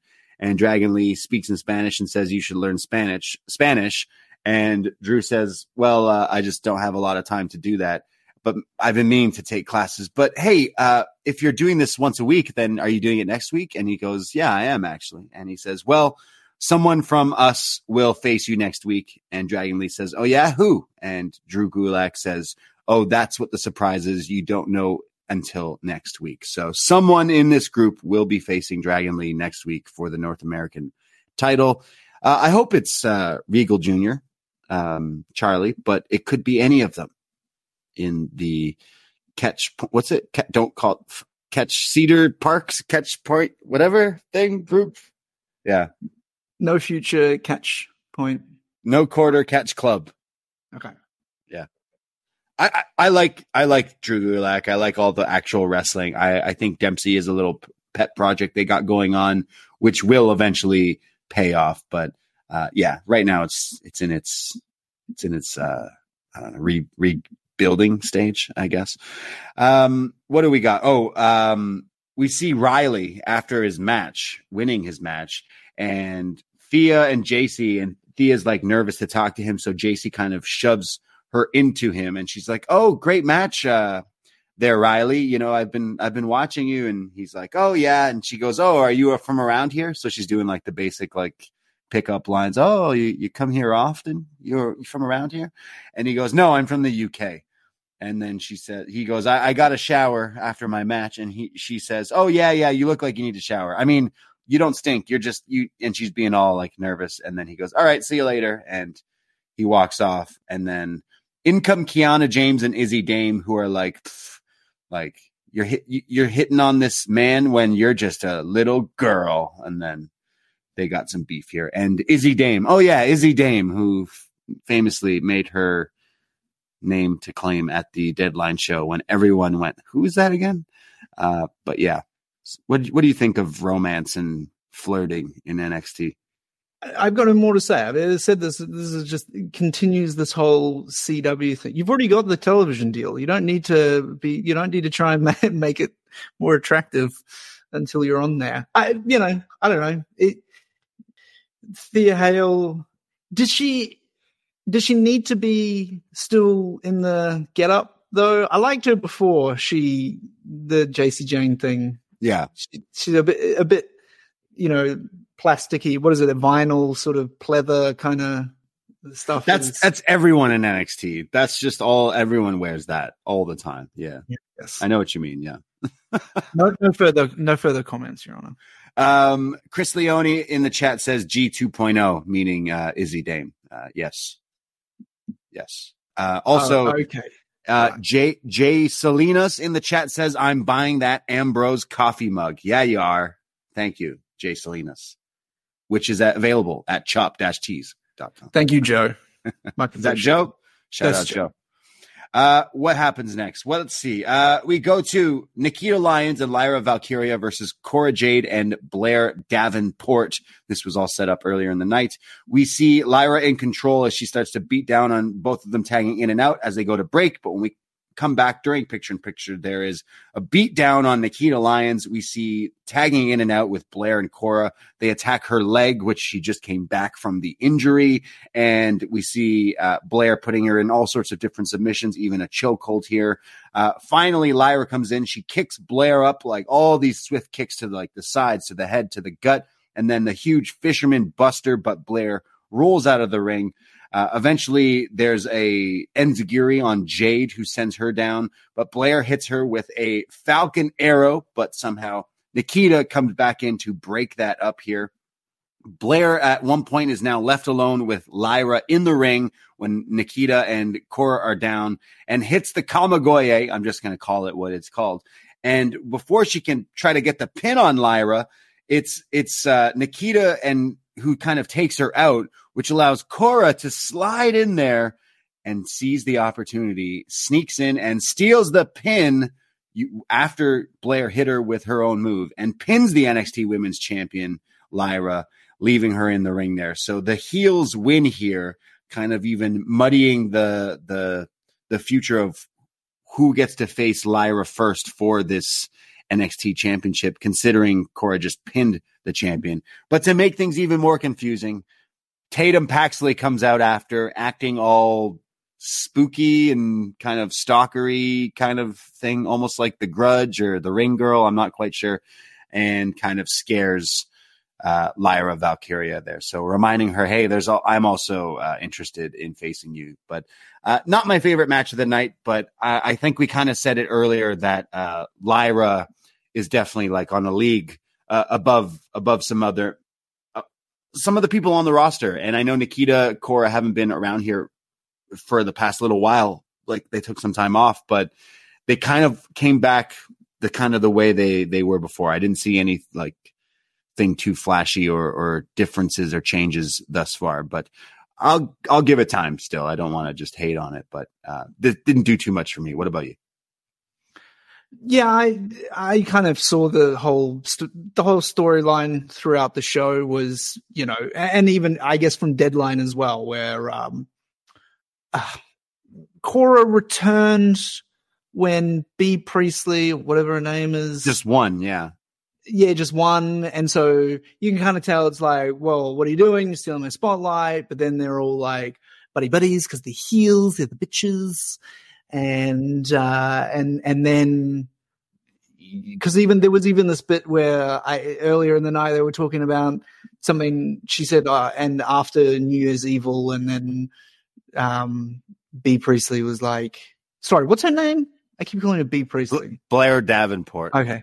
Sh- shout out Wellington, New Zealand. She's she's from she's from where I'm from. But Okay, anyway, nice. um, and she's like, oh yeah, and and after New Year's Evil, or was it Cora Jade that said it to her after New Year's Evil, and she's like, don't, I don't want to hear it, kind of thing. It's not, you know. So it's obvious that they're just sort of, you know, dissension. But it's weird. Is a dissension between two heels really? Yeah, it- they always do that. They always do that, and doesn't necessarily work as much. But Whatever, you know, it was fine. Uh, well, so that definitely sets up. I mean, we're definitely getting Lyra versus Blair, but maybe because Cora's involved, they add her to the match. I'm not quite sure, but it should be Blair. She won that whole match, the Survivor thing. So as it stands, Lyra versus Blair and Dragunov versus Trick for New Year's Evil, which is January 2nd, to 2024. Wow. We're almost in 2024 people. It's crazy. Uh, we go to Hank and Tank or Tank and Hank. They got some new merch. These guys are smart. I love my bootleg NXT merch going on and they seem to get it. Uh, he, t- we got Hank in the t-shirt that's like this metal style font that says Hank and Tank. But then Hank, or is that which one's Hank? Seth Rogen's the Hank one, yeah. Hank's wearing the same logo, but like on like a work shirt, like a polo and work it, shirt, and like it's a got it's got stitching and you Yeah. know we can actually make shirts like that as well with the with the stitching just like that We should do one with just the frog on it. Work shirts, the frogs on it. We need Hawaiian shirts, Dickie. That's what we need for the summer. Yeah. fine Yeah. Uh, they look like c- contractors, is what my uh, girlfriend said as she passed through the room as these two were on the screen. She's like, What are these guys? Contractors? And I giggled. Uh, Gallus will come in and they say, Oh, have you guys been reading Tag Team for Dummies? As they, as uh, they laugh. I love Gallus. Uh, they say, Are you guys ready for your match? And Hank and Tank say, You know, we know Joe's going to get involved. So why don't we just let him in the match? And Joe says, whoa, whoa, whoa I'm not going to get involved in this. These are, these, these are Gallus boys. They can handle this. I don't care about this. I'll be there, but I just, I'm not getting involved. So that match is next week, Gallus versus Hank and Tank. But then the real magic of this promo happens as Hank and Tank walk off. Someone is sitting in the front of a forklift. And as he jumps off, he says, you know, Joe, it takes a Joe to know a Joe. And then he drinks a cup of Joe and then says, Why are you guys so serious? And walks off. And that man was Joe Gacy. wait what So Joe Gacy's just singing nursery rhymes about Joe to Joe Gacy. So we're going to get a Joe v. Joe with a cup of Joe on the side. okay so hold on just a second so i do a show about jon moxley i read his book on the show quite often and in his book he talks about uh, Jon, uh, Moxley talks about his time in CCW wrestling against a man called Joe Gacy. Is this the same man? Yeah, correct. Huh. So uh, NXT can do a lot to someone. They can Okay. change. Well, the guy was using like power tools and saws in his matches, and here he is wearing a worker's hat, sitting on a forklift with a cup of coffee, singing about Joe to a man named Joe while drinking, yes, a cup of Joe. Did we mention his name is also Joe? what's it, what's what's the Joe that he was singing to? What's his last name? Joe Coffee. Oh, okay then. Fuck. So like, I think I hated this so much that it was great. Uh, Joe, cup of Joe. but but I guess it was it was pointed out that he's dressed like a a man, a man's man. he was dressed like a construction worker for some reason. I'm not sure why, but But he, uh, what, Joe Gacy retweeted somebody who said he looked like a man's man, like uh, Steven Regal.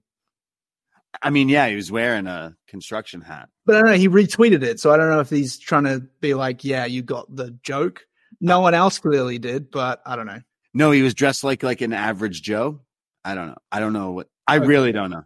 I really have no idea. I, am not trying to offend any construction workers, but this guy just sitting on a forklift and then singing about Joe is very strange. So again, uh, not sure if I hated it, but it was weird. I'll definitely definitely say that.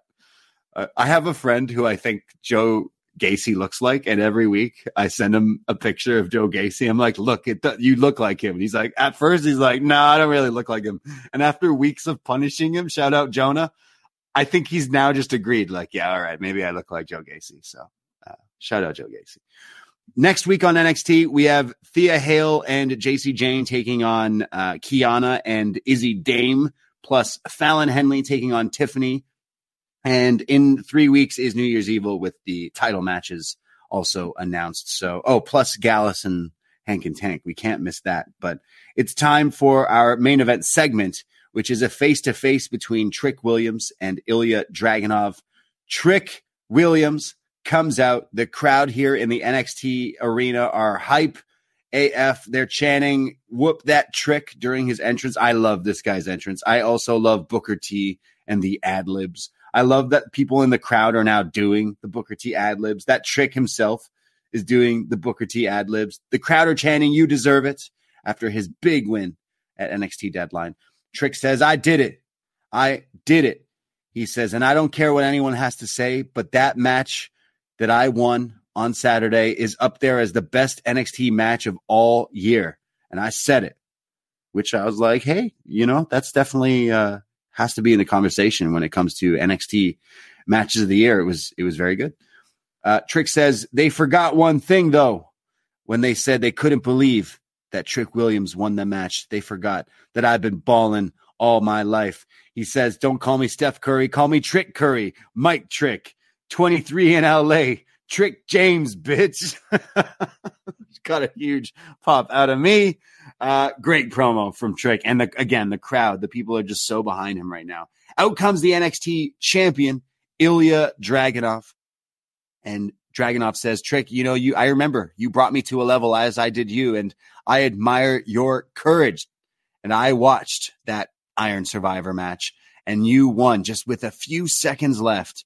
So you just the past few months keep riding this wave of momentum and I mean, listen to these people whoop that trick, and the crowd just start to do it all over again. He goes, You're the talk of all of WWE right now. Everyone is talking about you. But with all due respect, at New Year's Evil, it comes to an end. And Trick says, Yeah, well, a few months ago, I would have looked you in the eye and I would have thought about it. I would have thought, Can I beat you?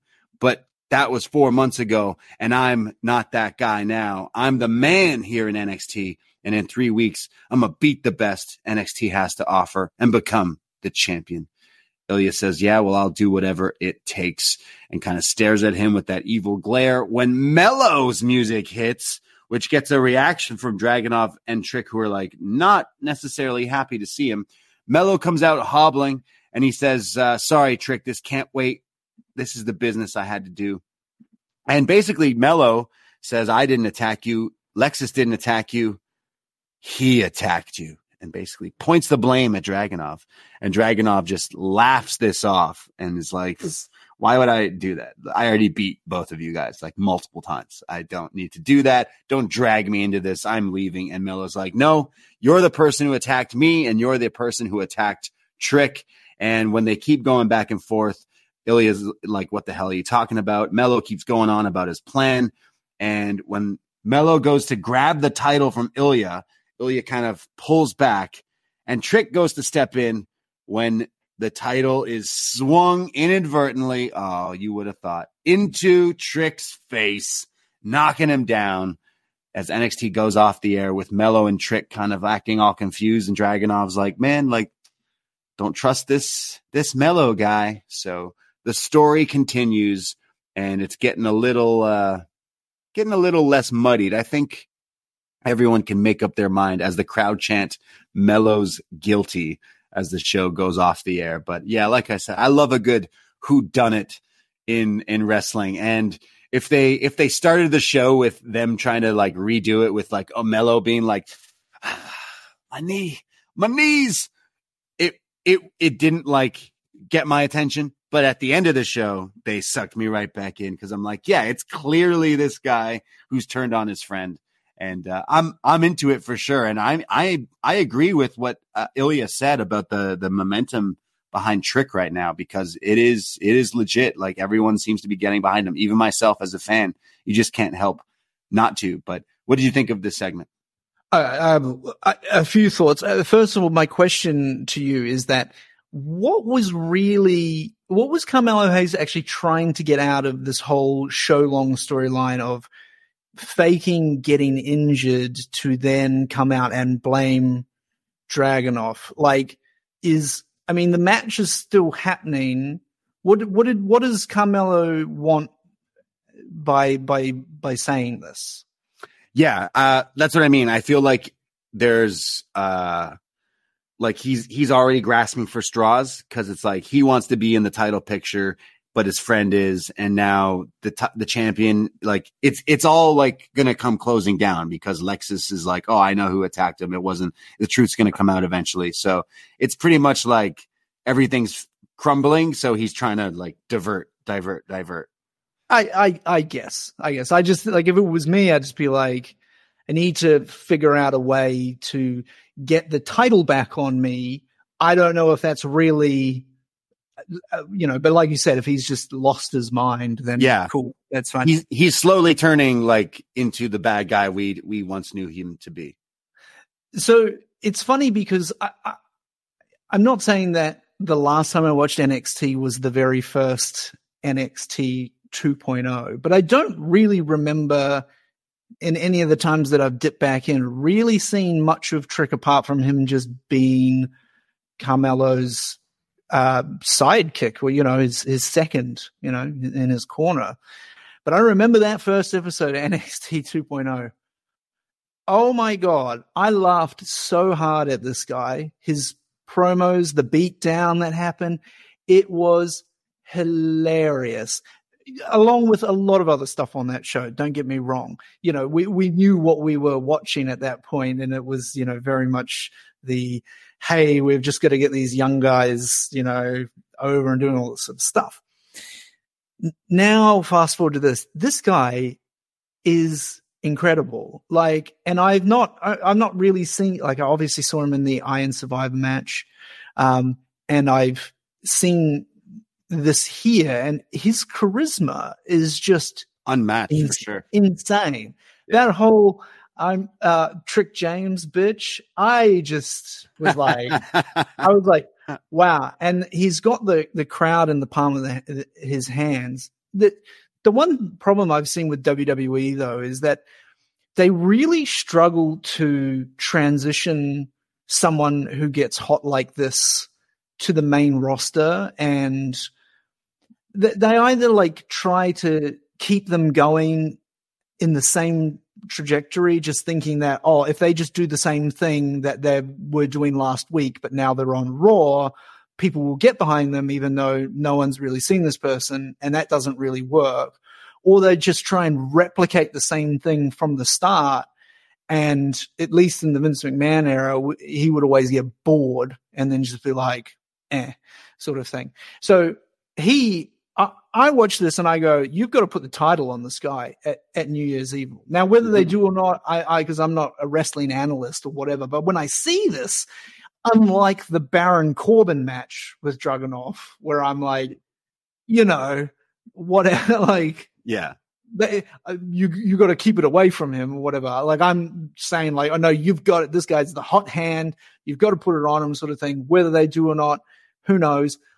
But it's very rare, and we see it a lot in AEW as well. It's very rare when you get to a match like this where you go, it it, it could go either way. I feel like if they don't fuck up this Swerve Strickland thing, the first time that he challenges for the the the, the world championship in AEW, it is going to be like a you've got to put it on him kind of thing, as opposed to when MJF fights Jay White. You know what I mean? So I Yeah. just can't speak high high enough of, of No, of but-. But that's But- interesting because like you you haven't necessarily watched a lot. Obviously, you listen to upNXT a lot, which everyone should.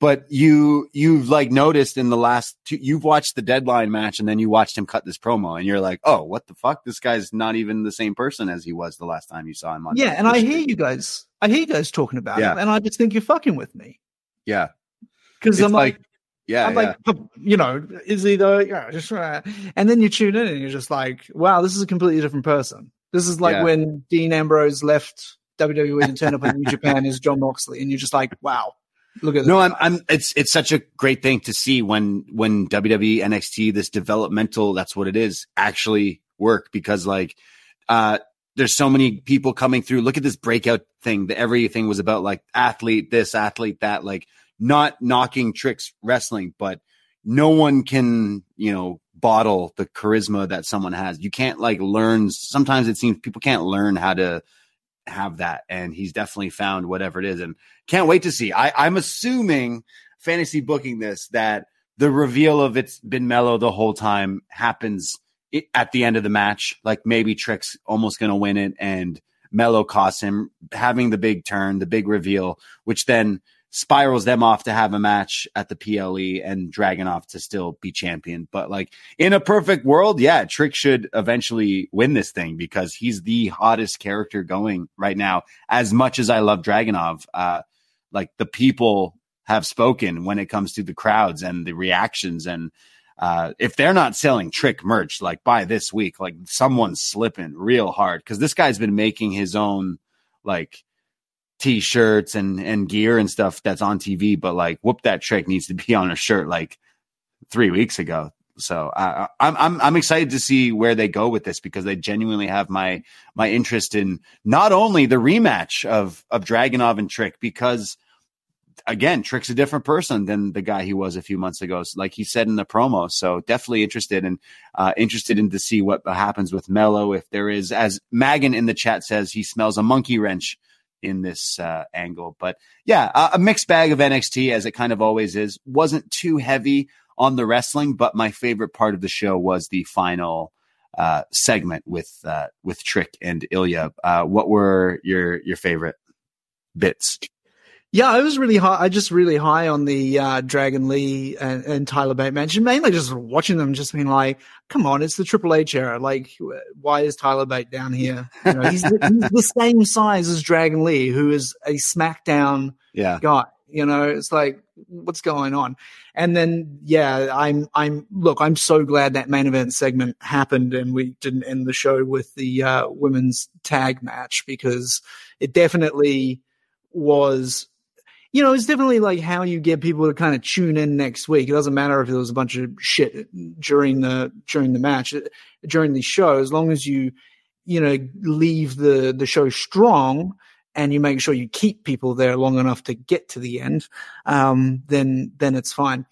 I have a question for you, Braden. Um, an advertisement came up about WWE's events happening at the Wells Fargo Arena during WrestleMania weekend, and assuming that you were going to be there, is stand and deliver on the thing? Is it a yes, no, maybe? Uh, sorry, f- for you, is it is Yeah. it on your itinerary? Um, and yeah. I mean, if- I mean, I, so, is it reliant on on um on Trick actually being wrestling on the show? And if he's not, will you you know not? Uh, you know what? Um, our friends Siino and, and Fire Frank uh, were just at Deadline in uh, Connecticut there, and Frank messaging after like, "Oh, I had such a great time. I just wanted to see Dragunov live." I was like, "Man, that's true. I don't think I've seen that dude live, and that's I've seen a lot of wrestling, but not seen a lot of NXT wrestling live. They've they're really just tucked away in, in Florida until they do these PLEs every once in a while. So." really I, I've been to the NXT arena back in the day, but I haven't been able to watch them live like I used to. I've been to so many takeovers and live events and stuff, but it's been such a while since obviously the whole change in COVID and everything. But uh, I, I would because if they're doing the the stand and deliver during the day, it's like they're it's all in the little bubble. So like you can be there during the day and still manage to do stuff where it's not like you have to drive halfway across the town to to make it to this show and that show. So uh, yeah, uh, doing Philly, I, I think Davie, uh, Davie and I will be uh, going to that one for sure. So uh, let us know if anyone else is making plans that weekend as well. Yeah, put me down as a maybe. I'll I'll, I'll right. see if I uh, I'll I'll see what the card looks like as we we sort of lean into Fair it. enough. I mean, Yeah. the deadline show. I think going into it, I, there's it looked a bit hit and miss. So I'd hope that it would be, and it was stronger. hit and miss, but yeah. Yeah. but I, but it's the WrestleMania weekend show, so I'm I'm hoping it would be a lot stronger. I mean, if you've got it let's say Mello and and Hayes isn't sorry Hayes and uh, Trick yeah, yeah. uh, isn't isn't at Vengeance Day, you'd assume that it would be at Stand and Deliver, if not both, um, because that would be a big mania. Yeah, I think it would. I think it would be stretching that that that length. I think you would see that match at that pay per view for sure, and possibly like a Dragunov, Braun again if he's still down there. I'm not quite sure who for Dragunov, but uh, we shall see. Because I did think uh, Wesley would have played a big part in that too, but uh, unfortunately his injury that sucks. So maybe Dragon Lee as well, but that's that's still ways and ways away. We got Vengeance Day and New Year's Evil and all these shows. We also have feedback here. Join the Poisonrana Facebook group. Search Poisonrana in Facebook. You'll find the, the page to like and also a group where we post fun things, including memes and feedback threads like this. Fire Frank writes in, shout out Dickie Bird for tagging in and salute to the launch of Crooked Tees. Sorry, I mean Chop Tees. I even put in my first order already. Wow. Thank you, Frank. He continues. Anyhow, I'm amazed one chair shot took poor Bear Hill out of the breakout. But out of the two matches we got, Femi and Carver looked very impressive. Lee and Bate had a fun match. Mello is somehow looking worse and more guilty every week, while Trick is an absolute star. Oh yeah, man. Booker T voice. Shout out Tatum for Conjuring 2006, Stalker Mickey James. Briggs and Jensen still seem to be growing apart. Sad.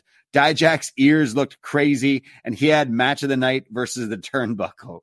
Real man's man Joe Gacy in the same segment with Regal Jr. was cute. Oh, was he? I didn't even realize that's why he did that. Okay, got you.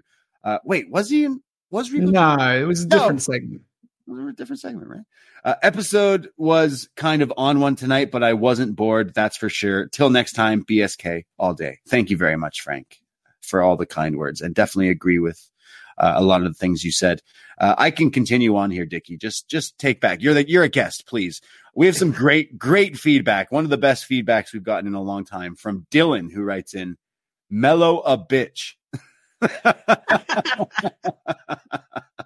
uh, yeah, I'm feeling the same way. I, I'm loving Mello, man. He's he's said so good at the acting, and I'm loving the storyline.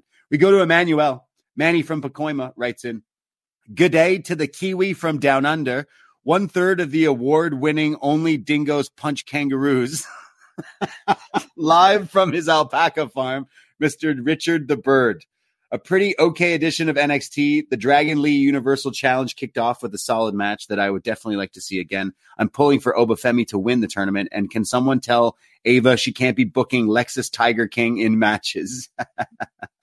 yeah, Ava posted a photo being like, "Is this Riff Raff?" Uh, Lexis King looks like Tiger King and Riff Raff put all put together. Uh, where's Shawn? He continues, I wasn't a fan of the closing segment. It's starting to feel like it's going on a bit too long, and hopefully the payoff is worth it. Question for Mr. Bird. Yes, hello. You will be interviewing The Undertaker for an episode of Only Eagles Live in Philly, where he goes to Australia to review Undertaker versus Dean from the April 26, 2000 edi- edition of SmackDown. Finally, after a really four hour show, I got to meet Andrade as he prepares for his CMLL return. Oh, and you got a picture with Andrade, I guess, from the other day. But uh, he's saying the Undertaker is going to join you on Eagles Don't Hunt Flies, and I don't to know. talk about a match that I am only now realizing I, I Under- Undertaker versus Dean Ambrose on a random episode of SmackDown is what he's saying. Yeah, he book it. Wow, I'll look it. that. I'll look that up. That's not one that I'm I'm aware of personally. It must have. Oh, wait. So, so because like if we're getting a group of all these podcasters together for WrestleMania, you could do an Eagle hunts don't hunt fly live potentially. You got to get Bushby in. well, Bushby's got to come over. I mean, I'm I'm very poor and like I can't make it, but Bushby's got a longer trek than me, so I can't really complain. Oh, Bushby's got a longer track, does he? Does he? oh, okay. Oh yeah, you're in Australia. Never mind. Fuck that. Yeah. Uh, we find we go to Glenn who says shout out Dickie Bird and no one else. Thank you, Glenn. We go to Vince who says Lexis Thank King you, gotta Glenn. go.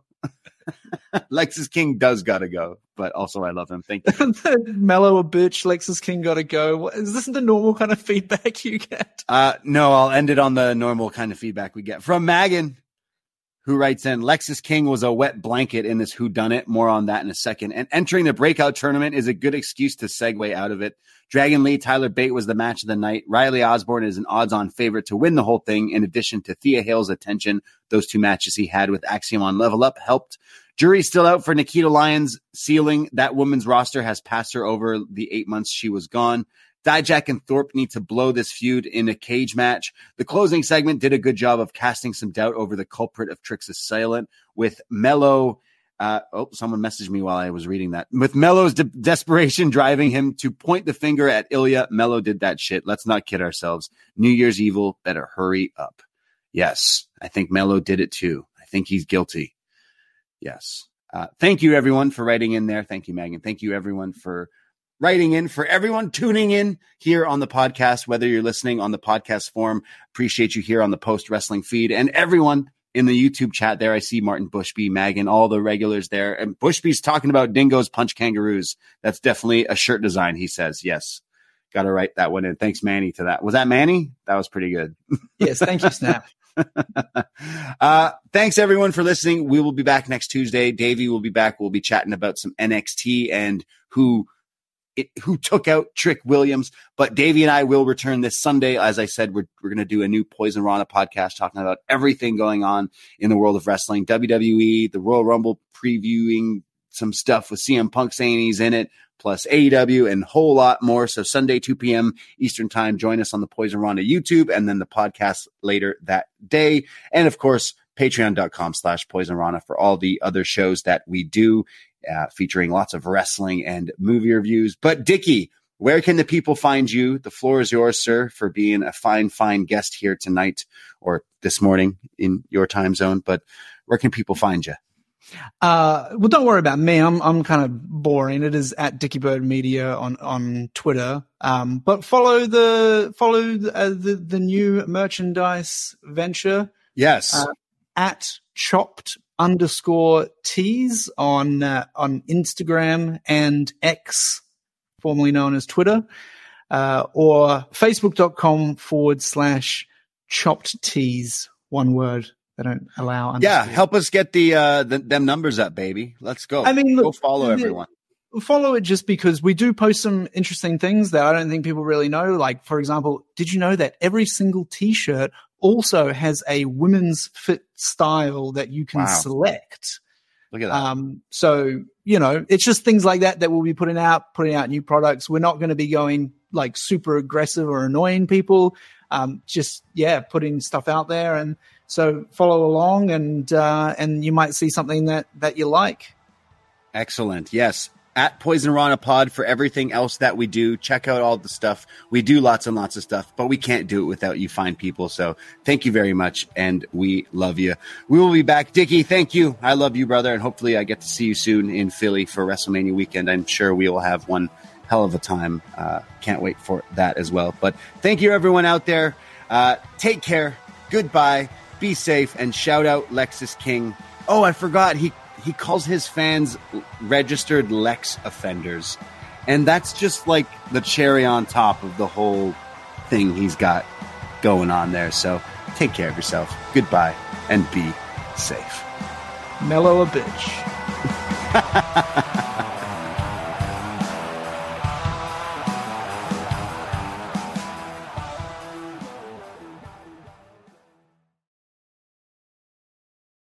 As the new year unfolds, make it a year of comfort and indulgence with Minky Couture.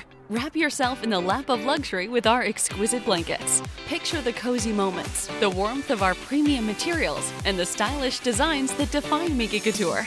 Welcome the new year with the ultimate in comfort and sophistication. January is your month to embrace luxury. Visit minkycouture.com or your nearest store today. Elevate your comfort, elevate your style with Minky Couture.